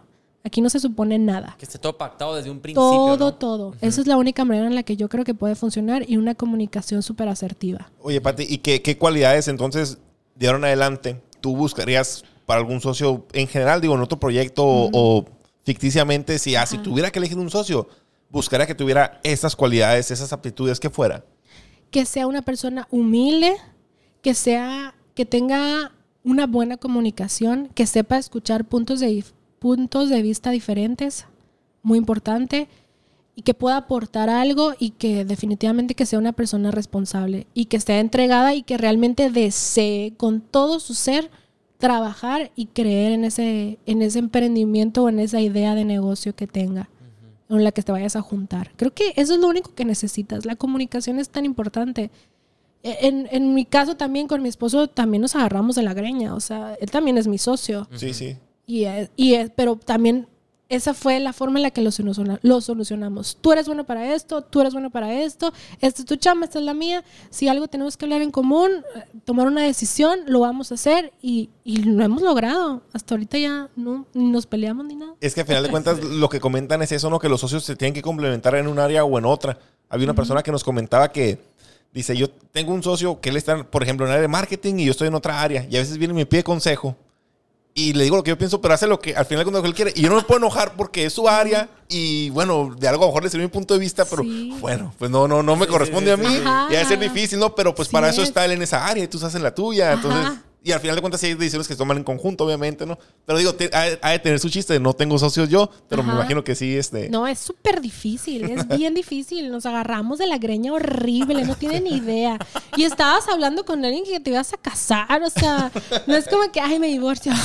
No, ¿verdad? O sea, De hecho, dicen que tienes que hacer, en teoría, ¿no? Socio, eh, perdón, amigo a tu socio, no socio a tu amigo, pues, ¿no? O sea, eso es un Es tema cierto muy eso. importante. Muy buena frase cierto. Porque si tienes como amigo, en este caso David, por ejemplo, yo, no, lo- lo- yo no- no lo invitaría a nada, ¿no? No, ya, ya fuimos socios una vez y, y sí, no, y sí jalamos bien, la neta. Sí, sí, sí. Nomás que el negocio no. Sí, lástima que no dieron mentes. No, pero conocimos a una muy buena diseñadora. Sí, sí, sí. Saludos a Mayra. Sí.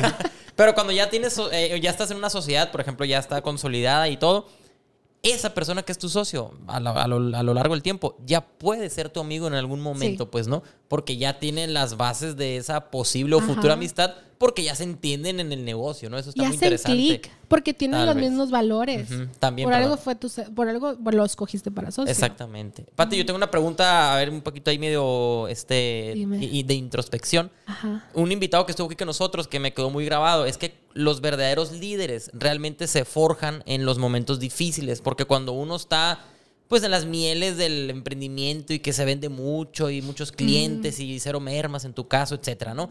Pues cualquiera puede ser líder, ¿no? Al final de cuentas tienes todo controlado, tienes dinero tal vez de por medio y puedes tomar mejores decisiones, ¿no? Pero cuando estás en una situación totalmente diferente, que no hay venta, por ejemplo, que pasó a lo mejor algo con un socio, que los empleados, que no tienes dinero, etcétera, etcétera.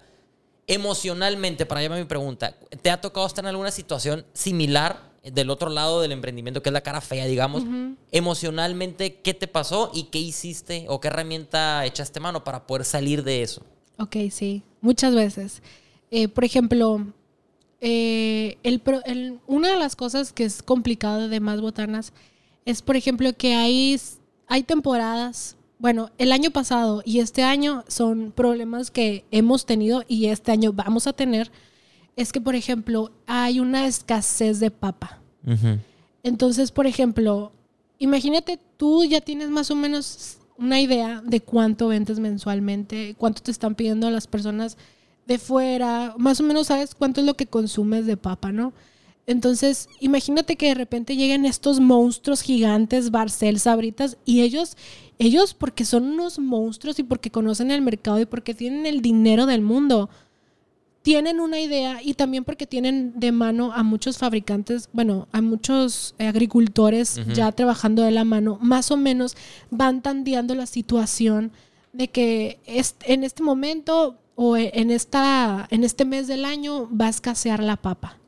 Entonces ellos ya, o sea, con todo el dinero que tienen, le hablan a varios agricultores y sabes qué, toda la papa te la voy a comprar. Sí, sí, Yo prevén todo para- eso. Ajá, lo prevén todo. Entonces imagínate, o sea, esos momentos de que, o sea, el chiste y el negocio sigue en pie. Si no tienes materia prima, en teoría, pues, y ¿no? si no tienes con qué hacer tu, Claro, tu, tu producto. producto principal, Sí, sí. ¿qué vas a vender? O sea, gracias a Dios tenemos otros productos, pero, o sea, nuestro fuerte es ese.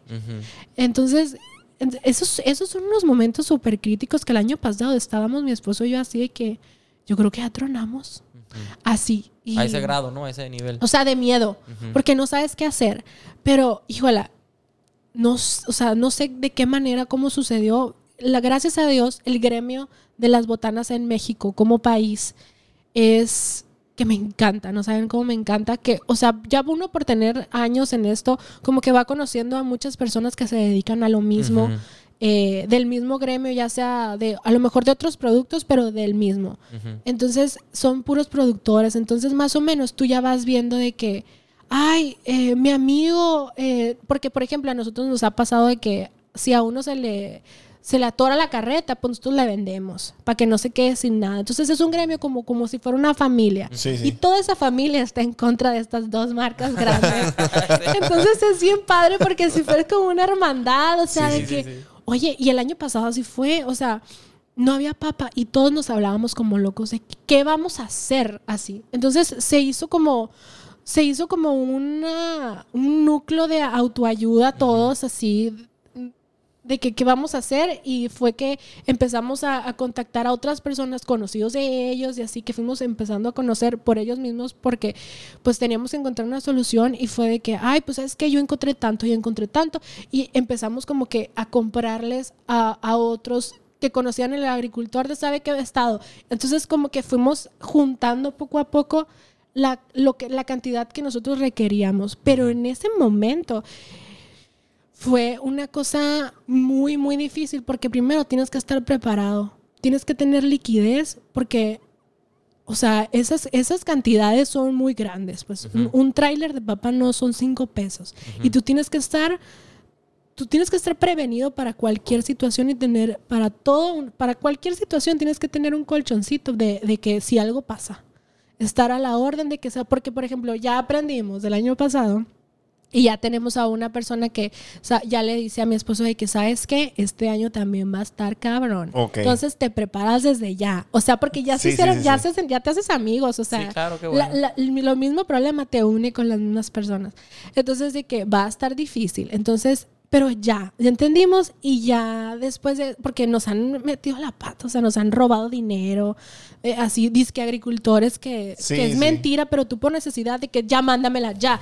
Y no. Sí, te va y no te Y llega. no llega nada. Y tú de que adiós, Qué dinero. zarra. Así. Sí, sí, sí, sí. Entonces ya este año espero que no pase eso y que sea solamente un ratito súper, súper poquito, o sea, que sea un- una temporada muy, muy rápida. Tenerlo más controlado también Ajá. todo, pues, ¿no? Y, pero por ejemplo, ya este año ya sabemos que no, no va- nos va a pasar eso. Espero con el favor de Dios que no pase. Pero. Y pero, cuando llegan esas sí. crisis, este Pati, emocionalmente te encuentras muy mal. Sí. O sea, estresada, cansada, negativa, no sé. Sí.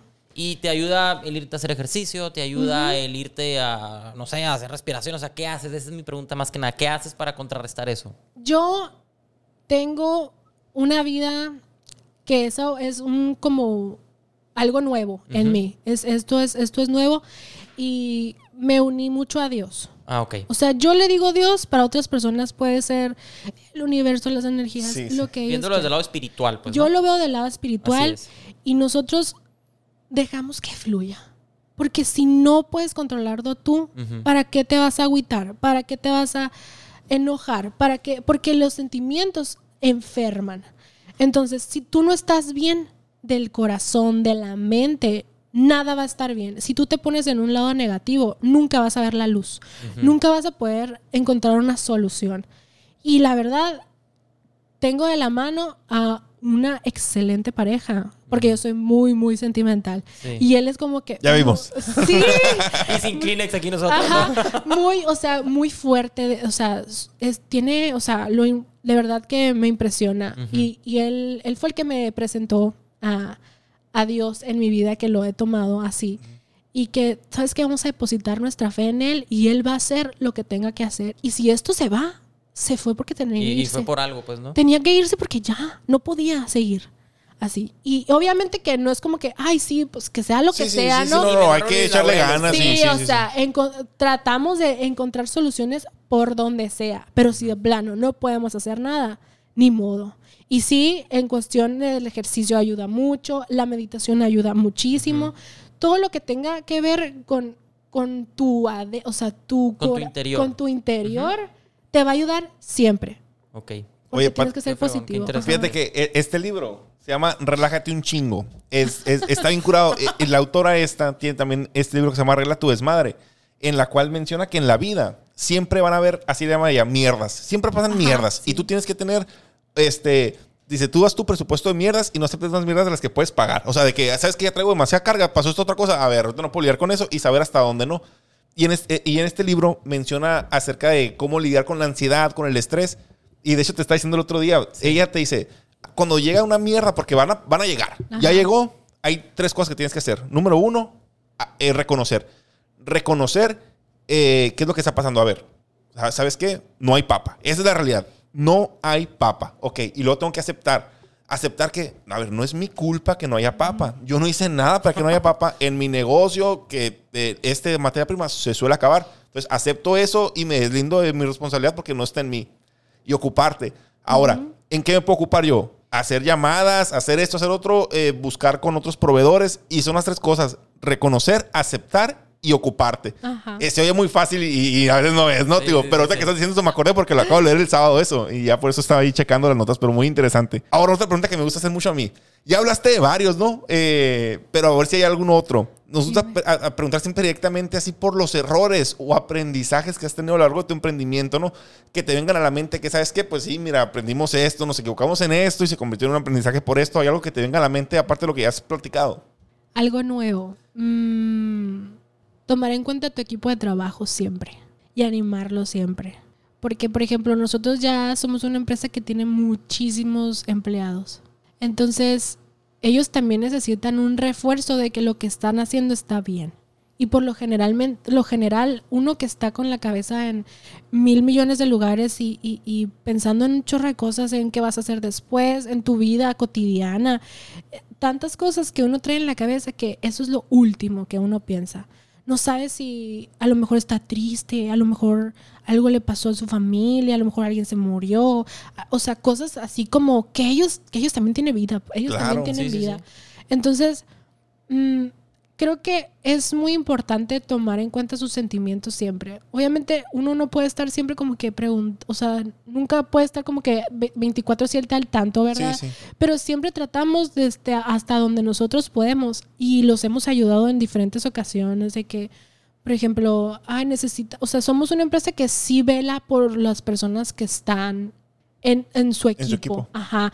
De que, por ejemplo, ah, no hace mucho una de las personas con las que pues tenemos mucho tiempo trabajando ahí en la empresa, eh, su esposo se puso súper malo y no sabían cómo, cómo o sea, nos, nos piden dinero prestado y estamos a la orden para cualquier necesidad, no somos de que, ay, pues ahí te la ves, no. Sí, sí, sí. Porque al final de cuentas son personas, pues si están ahí, pues es parte de tu familia hasta cierto sí. punto.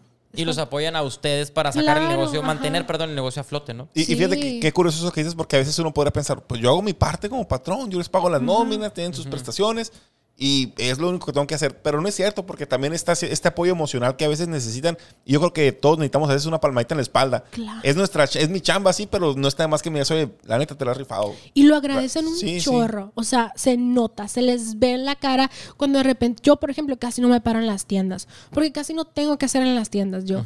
O sea, así de que no tengo que ir, la verdad. Sí, sí. Entonces, eh, cuando voy y de repente me pongo a platicar, hasta se sacan de onda, de que, ay, qué padre, ¿sabes? Qué rara mi jefa. Ajá, y, y me pongo a cotorrear como si fueran mis amigas. ¿Y cómo te has ido? ¿Y cómo te ha ido? ¿Y cómo te ha así? ¿Y el chamaquito qué dice? Ajá, la verdad es que sí. Y está, a mí me gusta hacer platicar, me encanta. Entonces, muchas son mujeres, entonces como que dicen, ay, como que uno siempre como dueño lo ven así como de que todo serio Sí, y todo sí, sí. aburrido, sí. irresponsable, y así que no se equivoca en nada. Es el tabú que existe. sí, sí, Ajá. sí. Entonces de repente te sale de que, no sé, una morra que llega en tenis ahí, no sé, Sí, sí, sí. ¿sabes? No Sí. sé, como que algo muy normal y como que dicen, ay, órale, y como que eso también ayuda pues de que, ay, pues me puedo acercar y preguntarle cualquier cosa. Sí, sí, Entonces sí, sí. que tengan ellos esa facilidad o que tengan ellos, que tú les des esa confianza para que se puedan acercar a ti, creo que es crucial, porque si no hay una comunicación, al final ellos se quedan con la información Así que le es. dice el cliente. Y si tú no sabes qué dice el cliente, ¿cómo vas a mejorar? Sí, sí, sí, sí. Claro, qué fregón. Traigo una pregunta más, Ricky, antes de pasar a las otras. Tú, Ah, no, adelante, Vito, Sí. adelante. ¿a qué retos se enfrenta un negocio como el tuyo? Porque a veces nos gusta preguntar eso porque es un giro muy particular que nunca habíamos tenido aquí, ¿no? O sea, algo así tan, tan de ese, eh, eh, pues, giro, ¿no? Ya dije, ¿no? Sí. Pero, o sea, ¿a qué retos se enfrenta? Creo que el personal es de los más complicados. Ok. Porque, Tanto en tienda como en producción. ajá, porque si un día no te llegó el que está en el, en el freidor y él es el único bueno, o el que sabe manejar no sé qué, eh, por ejemplo, el que te falte el conductor, el que lleva la ruta. Sacas de quicio a todas las demás personas, y la, la dinámica se complica al 100. No sabes qué hacer, o sea, muchas veces yo he visto que mi esposo de que, ay, no sabes que se acabó la, se acabó el producto en tal tienda. Pues agarra su carro y va a la fábrica y lo atasca de producto y él va. y ni modo, o sea, sí, que sí, tenga tienda que la tienda. Una de bombero ahí, apagando fuegos. Ajá. O, o que hay, por ejemplo, mucho los, los fines de semana que se convierten en puente. Ay, me enfermé. Sí, Ah, sí, sí, sí. Ay, típico, no. Ay, qué raro que Y se, se- se oyen las olas de Kino allá, ¿no? Ajá. Lleve a mi mamá al seguro. Y son cosas que no puedes controlar. Sí, sí, sí, sí, sí, sí. No puedes controlarlas. Creo que eso es lo más complicado y, y es más, hasta más complicado que los mismos insumos. Sí, sí. Sí, sí, siempre el, el, el, persona- el recurso humano. Que Por lo regular, sí, en- cualquier giro, el recurso humano es como que el, el taloncito de Aquiles. Sí, pues, ¿no? y si te toca una persona que no es tan buena, aguas. Sí, sí, sí, sí. Aguas. O de esas personas que ha pasado, ¿no? Eh, empleados tóxicos, pues, ¿no? Muchos. Que llega como un cáncer, pues, ¿no? Que se instala y todo es color de rosa y de repente te contagia al de la cocina y luego al chofer y al rato huelga todo, pues, ¿no? Exacto. Sindicato en más botanas. Y, sí pas- y nos pasó una vez. No sindicato, Sí, sí. ¿verdad? qué cabrón. Pero, o sea, si un grupo de WhatsApp y hablando pestes y, una persona, o sea, No de, de la- de las, de las personas que nos quería mucho, que Sí, se sí. estaba trabajando en las tiendas, se indignó de ver todos sus mensajes y nos pasó el chisme nos dijo, y Claro. que, no, ¿cómo van a estar hablando esto de ellos? Sí, Porque sí. la verdad nunca los hemos tratado mal y nunca ha sido la... La verdad somos buenos jefes, Sí, la neta sí. somos buenos jefes. Sí, sí, sí. Entonces, pues se indignó de que, oye, qué mala onda. Te das cuenta y luego, papá abogado, abuelo abogado, tío abogado. Ay, Dios mío. sí, pues, sí, sí. como que vas viendo, pues esta línea Sí. Vamos a ver, o sea, ya sabemos que, qué tipo de empleado mejor no. Sí, Ándale. ándale, ya tiene una como segmentación diferente, Ah, ¿no? sí, la Órale, verdad, muy bien. sí. Pues David, eh, Pati, vamos a pasar unas preguntas más cortas, Ah. eh, más concisas. Claro, te puedes extender lo que quieras, ¿no? Ok. Aquí traigo algunas preguntitas ahí muy básicas. Eh, aparte de las papas de más botanas, ¿cuál es tu comida favorita, Pati? La comida italiana. Ah, sí, pasta, lasaña, sí, pizza. pasta, lasaña. ¿En serio? Ajá. Y soy muy de postres, de hecho casi no soy salada. Ah, ¿en órale. Oye, pero vi que venden nieves también, ¿o qué Sí, venden? ¿Paletas, de, algo así? De rico, ajá. De, ah, de rico, como distribuidora de esa. Sí. Ahora, qué fregón, pues agarras un, un postrecito. Ahora, ¿hay algo que nadie sepa sobre ti? ¿Algo que Mm. puedas compartir? Que nadie sepa sobre mí. Sí, sí, digo que puedas compartir, obviamente, ¿no? Ah, O que poca gente O que conozca. ¿no? poca gente, algún. Ajá, algo, alguna actividad o algo, no sé, que nadie sepa sobre ti. canto muy padre. Ah, sí. Ah, ¿en serio? Ah, mira, ves qué interesante. Ya salió. Pues luego vamos a un karaoke. Ay, sí, A ver si es cierto. Yo, yo- yo pongo las papas. no, perfecto. Tengo dos preguntas más. ¿Tienes algún hobby, pasatiempo, algo para entretenerte? Eh, sí, me gusta dibujar, me gusta pintar mucho. Ah, qué fregón. Sí. En- en- bien en- decías que eras muy artística, ¿no? O sí, sea, de hecho, o sea, aparte de, de el concepto de más botanas de las tiendas todas pintadas, Sí. fue porque no había dinero. Entonces, de que, ¿cómo le hacemos? ¿Cómo le hacemos? ¿Cómo le hacemos? Entonces, pues hay que pintar todas las paredes. Y esa fue nuestra decoración. De hecho, la primera tienda yo me aventé un mural ahí.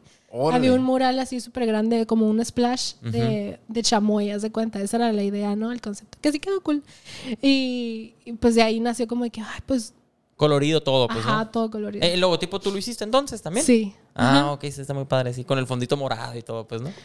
Sí, de hecho, sí. O- oye, Pati, pero ¿sobre qué pintas? ¿En, en óleo, acuarela? O sea, ¿qué te gusta? He ¿O pintado lápiz? de todo. O sea, Ah, me ok. gusta mucho la acuarela, me gusta mucho, pero ahorita ya estoy como que más en la parte de la ilustración digital. Ah, bueno, ok, sí, ok. pero la verdad casi no tengo tiempo.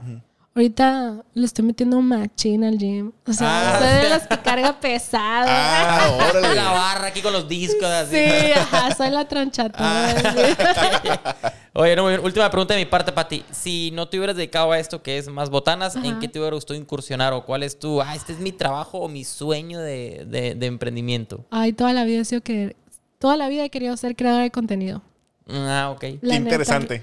Sí, sí. La neta, porque, o sea, siento que podría estar muy chistosa la cosa. Y curiosamente yo pienso que con tu negocio pudieras emprender o empezar a crear contenido, que ya lo haces, ¿no? Pero ya como que más en forma tal vez esto que te Sí, gusta. pero pues, tú a cuadro lo que decíamos ahorita, pues, Sí. o sea, sí, sí. Es que, es que todo va, o sea, todo en parte de mi vida ha sido un aprendizaje. O sea, estoy trabajando constantemente en mi autoestima. Y con todo lo que les digo de que, que todo el mundo hablando mal, hablando, o sea, como que todo, todo mi entorno ha sido de eso. Entonces, hacer cosas distintas, como que ese choque siempre te da miedo. Y en parte es algo que yo he trabajado toda, toda, toda mi vida. Y hasta ahorita estoy como de que, ¿saben qué? Pues ya me vale. O sea, ya me vale lo que diga todo el mundo. Van a hablar, haga lo que haga, van a hablar. Sí, igual sí, van a sí. hablar y después van a estar de que pidiendo que promocione algo. Sí, no sé, Tú espero sí, que tú así no, tú sí, sea. tú no, sí, sí. Pero si no me la creo yo, ¿quién me la va a creer? Claro. Así es. No, pues qué fregón. Muy bien. David, pues adelante, pasamos contigo. Yo tengo unas cuantas preguntas también. ¿Tienes algún libro favorito que más recomiendes? ¿O no te gusta leer mucho? ¿O si te gusta? Eh, mm, sí me gusta leer. Ahorita me gustaría decirte cuál es, pero no tengo el nombre. Pero ¿de, de qué temas te gusta leer? O sea, de- es- De autoayuda. Ah, órale, Sí. a mí también me encantan. Este, Es, es como, es el, el, ay, perdón. El libro se trata como de entender el, el por qué las personas hablan, no, más bien, las- el por qué las personas son como son. Y habla mucho de las heridas emocionales que traemos desde niños. Y eso son eh, heridas que se van recorriendo de generación en generación. Y te explica el, el por qué no debes de tomarte básicamente las cosas personales, porque no están haciendo las cosas ah, para afectarte a ti, lo están haciendo porque ellos traen eso en su corazón. ¿no te acuerdas del autor? No, es que lo acabo de leer y, lo- Ah, y lo, ok. leo sobre, sobre Kindle. Entonces, la Ah, neta, eso como que no me ayuda mucho Sí, sí, sí, Sa- claro. a ¿sabes? retener la información, ¿sabes? Yo soy cero de libros digitales. A mí me gusta tener el librito así, subrayo, hago mi notita. ¿A ti sí, Sí, sí, te te acomodas? Sí, ¿Te porque casi, sí tengo mis libros, pero siento que como que tenerlo a la mano en cualquier momento lo puedo Sí, abrir en mi sí, sí. celular, lo puedo sí, abrir en sí. mi iPad, entonces eso es más accesible. Órale. Sí, sí, sí, tiene sus pros. Pues estás no sé, en una sala de espera y, ah, mira, voy a más de lo que pensaba. Aquí traigo el libro y me pongo a leer. Sí. Así que de otra manera, pues, ¿qué, qué te pueden hacer? No? Ver videos en TikTok. Bueno, la otra pregunta que traigo es, ¿tienes, te, gustan, ¿te gustan las películas? Sí, me gustan las películas. ¿Tienes alguna película inspiradora así que, que te guste, que te haya motivado, que pudieras recomendar. Me gustó mucho la película de la persona, del creador de McDonald's. Oye, Ah, eh, eh, esa la es la, respuesta por default del Sí, podcast. sí, Sí, sí. casi- digo, mu- muchísima gente. Sí, está bien fregona, también me encanta. O sea, hablando de emprendimiento, se me Sí, hace súper claro, chingona, claro, se sí, me sí, hace súper Y wow, que mucha gente la diga. sí, sí, sí, digo, sí. por, por algo es, ¿no? Es que está muy inspiradora, pues, Sí. ¿no? Y como que yo sé, es comida, lo que tú quieras, pero realmente te puede transportar a esa historia, a tu negocio, pues, ¿no? claro. Es que demasiado que rescatar, pues. O sea, digo, a lo mejor el vato al final sí se portó bien oportunista, ¿no? Pero, pero fue un visionario. Exacto. Supo cómo entrar cu- cuando le dijeron, o sea, el, este, el, el, el, el- el abo- no, no abogado, el vendedor judío que conoció. Ajá. Que es el Ryan en The Office, que le dice este de que, oye, tú estás en el negocio de los bienes raíces, raíces, no en el de las hamburguesas. O sea, Ajá. cómo e- e- ese chip, como, sí, qué fregón, todo eso está muy curada, está muy inspiradora. Pues qué padre que te guste esa película. Hay una nueva que sacaron, la de Nike, ¿no la vieron? Está, Está- buenísima también. visto, No, yo ¿no la viste, Ricky? Está vi, padre también, eh, A mí me encantó. Se subió una historia al día siguiente Sí. que la vi y salí motivado y le dije a mi esposa, necesito unos Jordan. Le dije. Ajá. Sí. Lástima que no hago ejercicio. Le dije. no, no, sí estoy haciendo. No, pero le dije, están bien fregones. Le dije, pero no, la historia está súper chingona. Sea, esa historia, lo que yo decía, que lo que yo aprendí, el entrevista no es para mí, pero voy a dar estos pequeños puntos. sí, sí. Lo primero que aprendí fue este, el, el tomar riesgo. La película es, es toda basada en tomar un gran riesgo. Pues, y como Nike, la división de básquetbol, realmente se la jugó en decir, o, o nos rifamos contra, eh, jalando a, a Jordan, o nos la... Perdón, o sea, o valió más, no hay, otra, no hay otra que hacer. Ese riesgo, ¿no? El, el tomar riesgos, qué fregón. Y dos, de parte de Jordan, el saber lo que vales. Cuando tú sabes lo cuánto vales, quien realmente quiera tu producto, tu servicio, va a pagar lo que tú digas que cuesta porque lo valora. Si no, no es por ahí. Pues si el vato, ¿sabes que Sí, hacemos esto que dijo la, la mamá de Jordano. No me la más que. Ah, pero no, No, es es no más que, pues, danos un, el porcentaje. O sea, Sí. qué fregón, digo, a la bestia. O sea, realmente qué buena información, ¿no? Y la mamá, la bestia. Sí, Es sí, una muy buena actriz. No, para empezar así, la Viola Davis es- Madre. Pero, y, y la película en sí, no, muy fregona. Pues muy buenas dos respuestas, Pati. Ahora, una pregunta. ¿A quién admiras? ¿A quién admira Pati? Puede ser persona que exista, persona que ya falleció, eh, conocido, o sea, me refiero a que tú conozcas o de la vida pública. A mi esposo. Órale, Sí. qué buena respuesta. Sí, porque mm, si no hubiera sido por él, la neta no me lo hubiera creído yo. Mm, Y no se puedo- complementan muy bien entre ustedes sí, dos ya, ¿no? Sí, Ujú. ajá. Y él me dio este lado espiritual que me hacía mucha falta. Ok, qué bien, qué interesante. Ahora, dos preguntas más. ¿Qué consejo le darías a tu yo del pasado, Pati? Híjole, creo que todas mis respuestas van a caer en lo mismo. Que me la crea. Que me la crea que tengo el talento para que, que confíe en mí misma, que no escuche a los demás. eh, y, híjole, eso yo creo que es lo más importante porque es que si no, si no lo tienes, pues, pues no vas a hacer nada. Dice una, una frase, Pati. Si crees en ti mismo, no tienes garantizado el éxito. Pero si no crees en ti mismo, sí tienes garantizado el fracaso. Por supuesto. O sea, digo, que creamos nosotros, no quiere decir que ya lo hiciste, pero es un gran factor Pero para que lo logremos. estás cerca para. Así es. Porque si no es hoy, puede ser mañana. Pero si nunca lo intentas, ¿cómo vas a saber? Sí, sí, no- sí, que- sí. O sea, ¿cómo vas a saber que tenía éxito o que podrías tener éxito? Sí, y en lo que te- realmente te hace feliz. Porque la pasión viene de eso. Si no tienes pasión en algo, pues es cómo vas a continuar con porque por el dinero. Sí, o sea, sí. sí. pues, o sea, vivimos también en un sistema, ¿no? Pero pero también puedes encontrar de alguna manera eso que te apasiona y eso que te apasiona automáticamente en algún momento de la vida, a lo mejor en 15, en 20, en 30 años, va a, dar- va a dar frutos. Sí, sí. Fíjate que está. ¿Sabes quién es Javier Ibarreche? Sí, no. No. ¿Tú, No, ni- yo. No, bueno, es, es- es- es una persona muy conocida ahorita en TikTok que hace, eh, hace reviews de películas de que no mames esta Ah, sí, serie. Sí, ah, claro, súper sí. cagadísimo el vato, bi- bien buena onda. Está viendo un TikTok, de hecho, hoy, de un extracto de una entrevista en la que decía eh, un testimonio de Jim Carrey.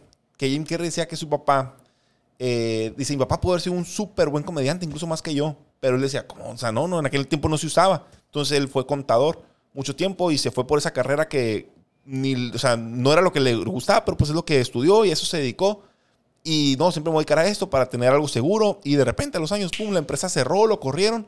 Y dice el Jim Carrey, yo hoy me di cuenta que puedes fracasar en lo que no te gusta. O sea, a mi papá ni siquiera le gustaba eso y fracasó, en fracasó. eso. Entonces, mejoras, intenta lo que te gusta. A lo mejor fracasas, pero pero ya vas a fracasar haciendo lo que te gusta. Ajá, Y que siendo la feliz. bestia, qué fregona. O sea, porque no había pensado en eso así, ese punto de vista, ¿no? Completamente, sí. Muy buenas respuestas, Pati. Queda la última Casi pregunta. sacas 10 en el examen. Sí, ¿eh, sí, sí, sí. Qué bueno.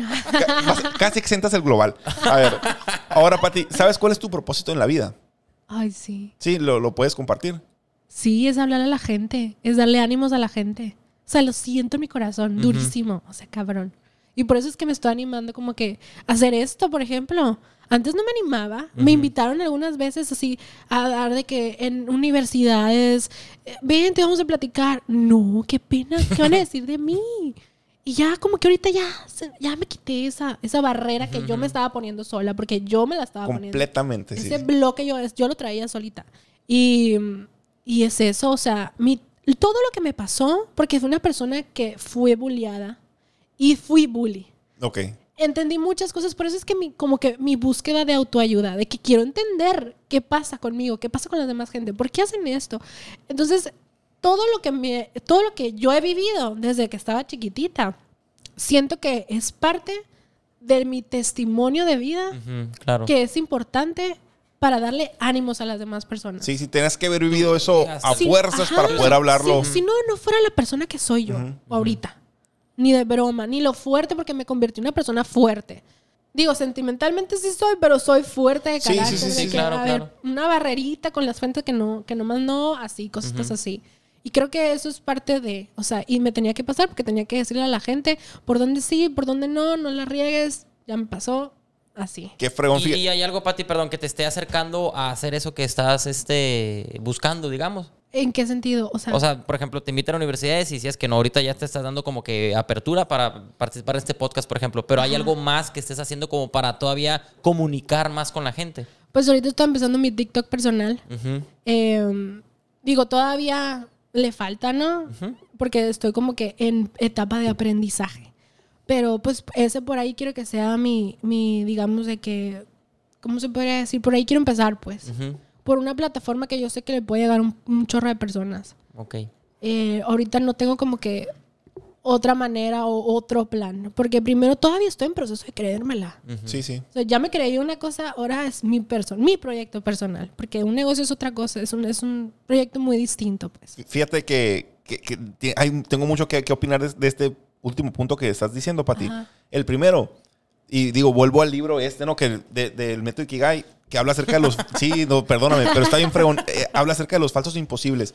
Como todos tenemos falsos imposibles que nosotros mismos nos ponemos, pues. Habla acerca ahí de un monte, el monte Fuji, que es un monte que a veces no se puede ver por la neblina en Japón pero siempre está ahí. Nomás que a veces tú no eres capaz de verlo. Y, y no es por otra cosa. Por, a veces ni siquiera es por la neblina, sino porque tus lentes están sucios. Por cosas que tú traes, pues. sí. Entonces, como, eh, pues a veces nosotros mismos nos ponemos creencias autolimitantes y nos creamos falsos imposibles. No, es que mm, yo para qué hago eso si hay otro que lo hace mejor que yo. No, si aquel vato ya empezó antes que yo, ¿para qué lo hago? Y tú solo, pero no sabes este, para lo que eres capaz. Decía, dice Mario Alonso Puig, nosotros no vivimos al nivel de nuestras capacidades, vivimos al nivel de nuestras creencias. Y a veces creemos menos de lo que somos. Entonces está muy Sí. cabrón. Ese es un punto número uno. El punto número dos, lo que, lo que estás diciendo ahorita también. Ajá. El fake it till you make it, ¿no? Que es Ajá. súper. e- Eso a mí se me hace algo muy interesante. O sea, que dice, pues, eh, finge hasta que lo logres, ¿no? Y cómo tenemos que creer que le estamos hablando a toda una audiencia. Ahorita yo siento que le estoy hablando a todo pinche México. Sí, claro. Aunque nos escuchen nomás unos cuantos aquí en Hermosillo, cada vez son más, gracias a Dios. Pero, pero me- nos la tenemos que creer. Y si no nos la creemos, no vamos a salir de aquí. Y la gente que va a hablar, va a hablar. Ajá. Tengamos los seguidores que tengamos. Tengamos cinco, tengamos cinco millones, van a hablar. Entonces, eh, te- te- tenemos que animarnos, ¿no? Pero se me hace muy interesante y muy fregona tu manera de pensar, Pati, la neta. Ay, gracias. Y qué chingón tu propósito, porque esta plataforma es para eso. O sea, eh, en mi, mi propósito de vida va también en compartir y en animar. Y este tipo de plataformas para mí son eso, pues, ¿no? Y aparte lo que hacer Claro. con un canal personal mío de temas que me gusta hablar. Entonces me identifico mucho con eso y digo, qué fregón que lo estás haciendo. No soy nadie para animarte a que lo sigas haciendo, pero te animo a que lo sigas haciendo. Claro que eres O sea, alguien. que estamos hablando, te la tienes que creer. Yo no soy nadie. De hecho, ese es el último episodio del podcast. Vamos a dar de baja el canal. No, no, pero qué fregón, Pati. Qué, qué padre todo. Ricky, ¿algo más que...? Eh, no, Pati, agradecerte por habernos acompañado, de verdad. Una entrevista muy fregona, diferente a las que hemos tenido, incluso empezando por el giro, algo totalmente diferente. ¿Y dos por las lágrimas? Y dos, porque no, No, es no- cierto. no cumplimos más que con el agua y no con los pañuelos. Pero no, esperemos que hayas estado muy a gusto. Muchísimas gracias por acompañarnos. Y pues nada más que nos comentes dónde te pueden encontrar todas las personas que nos escuchan.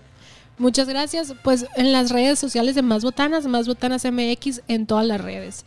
En. Instagram, en Facebook, en Twitter, en todas partes nos pueden comunicar. En TikTok también. Muy bien. Y se van por la calle y se encuentran más botanas que lleguen por la salsa beisbolera. Está Sí, riquísima. las papas preparadas. También. No, no, pues muchas gracias, Pati. De verdad, que sigan los éxitos. Y bueno, chicos, nos vemos en el siguiente episodio. Y recordemos que si no nos rajamos, nos veremos en, En la, la cima. cima. Muchas gracias.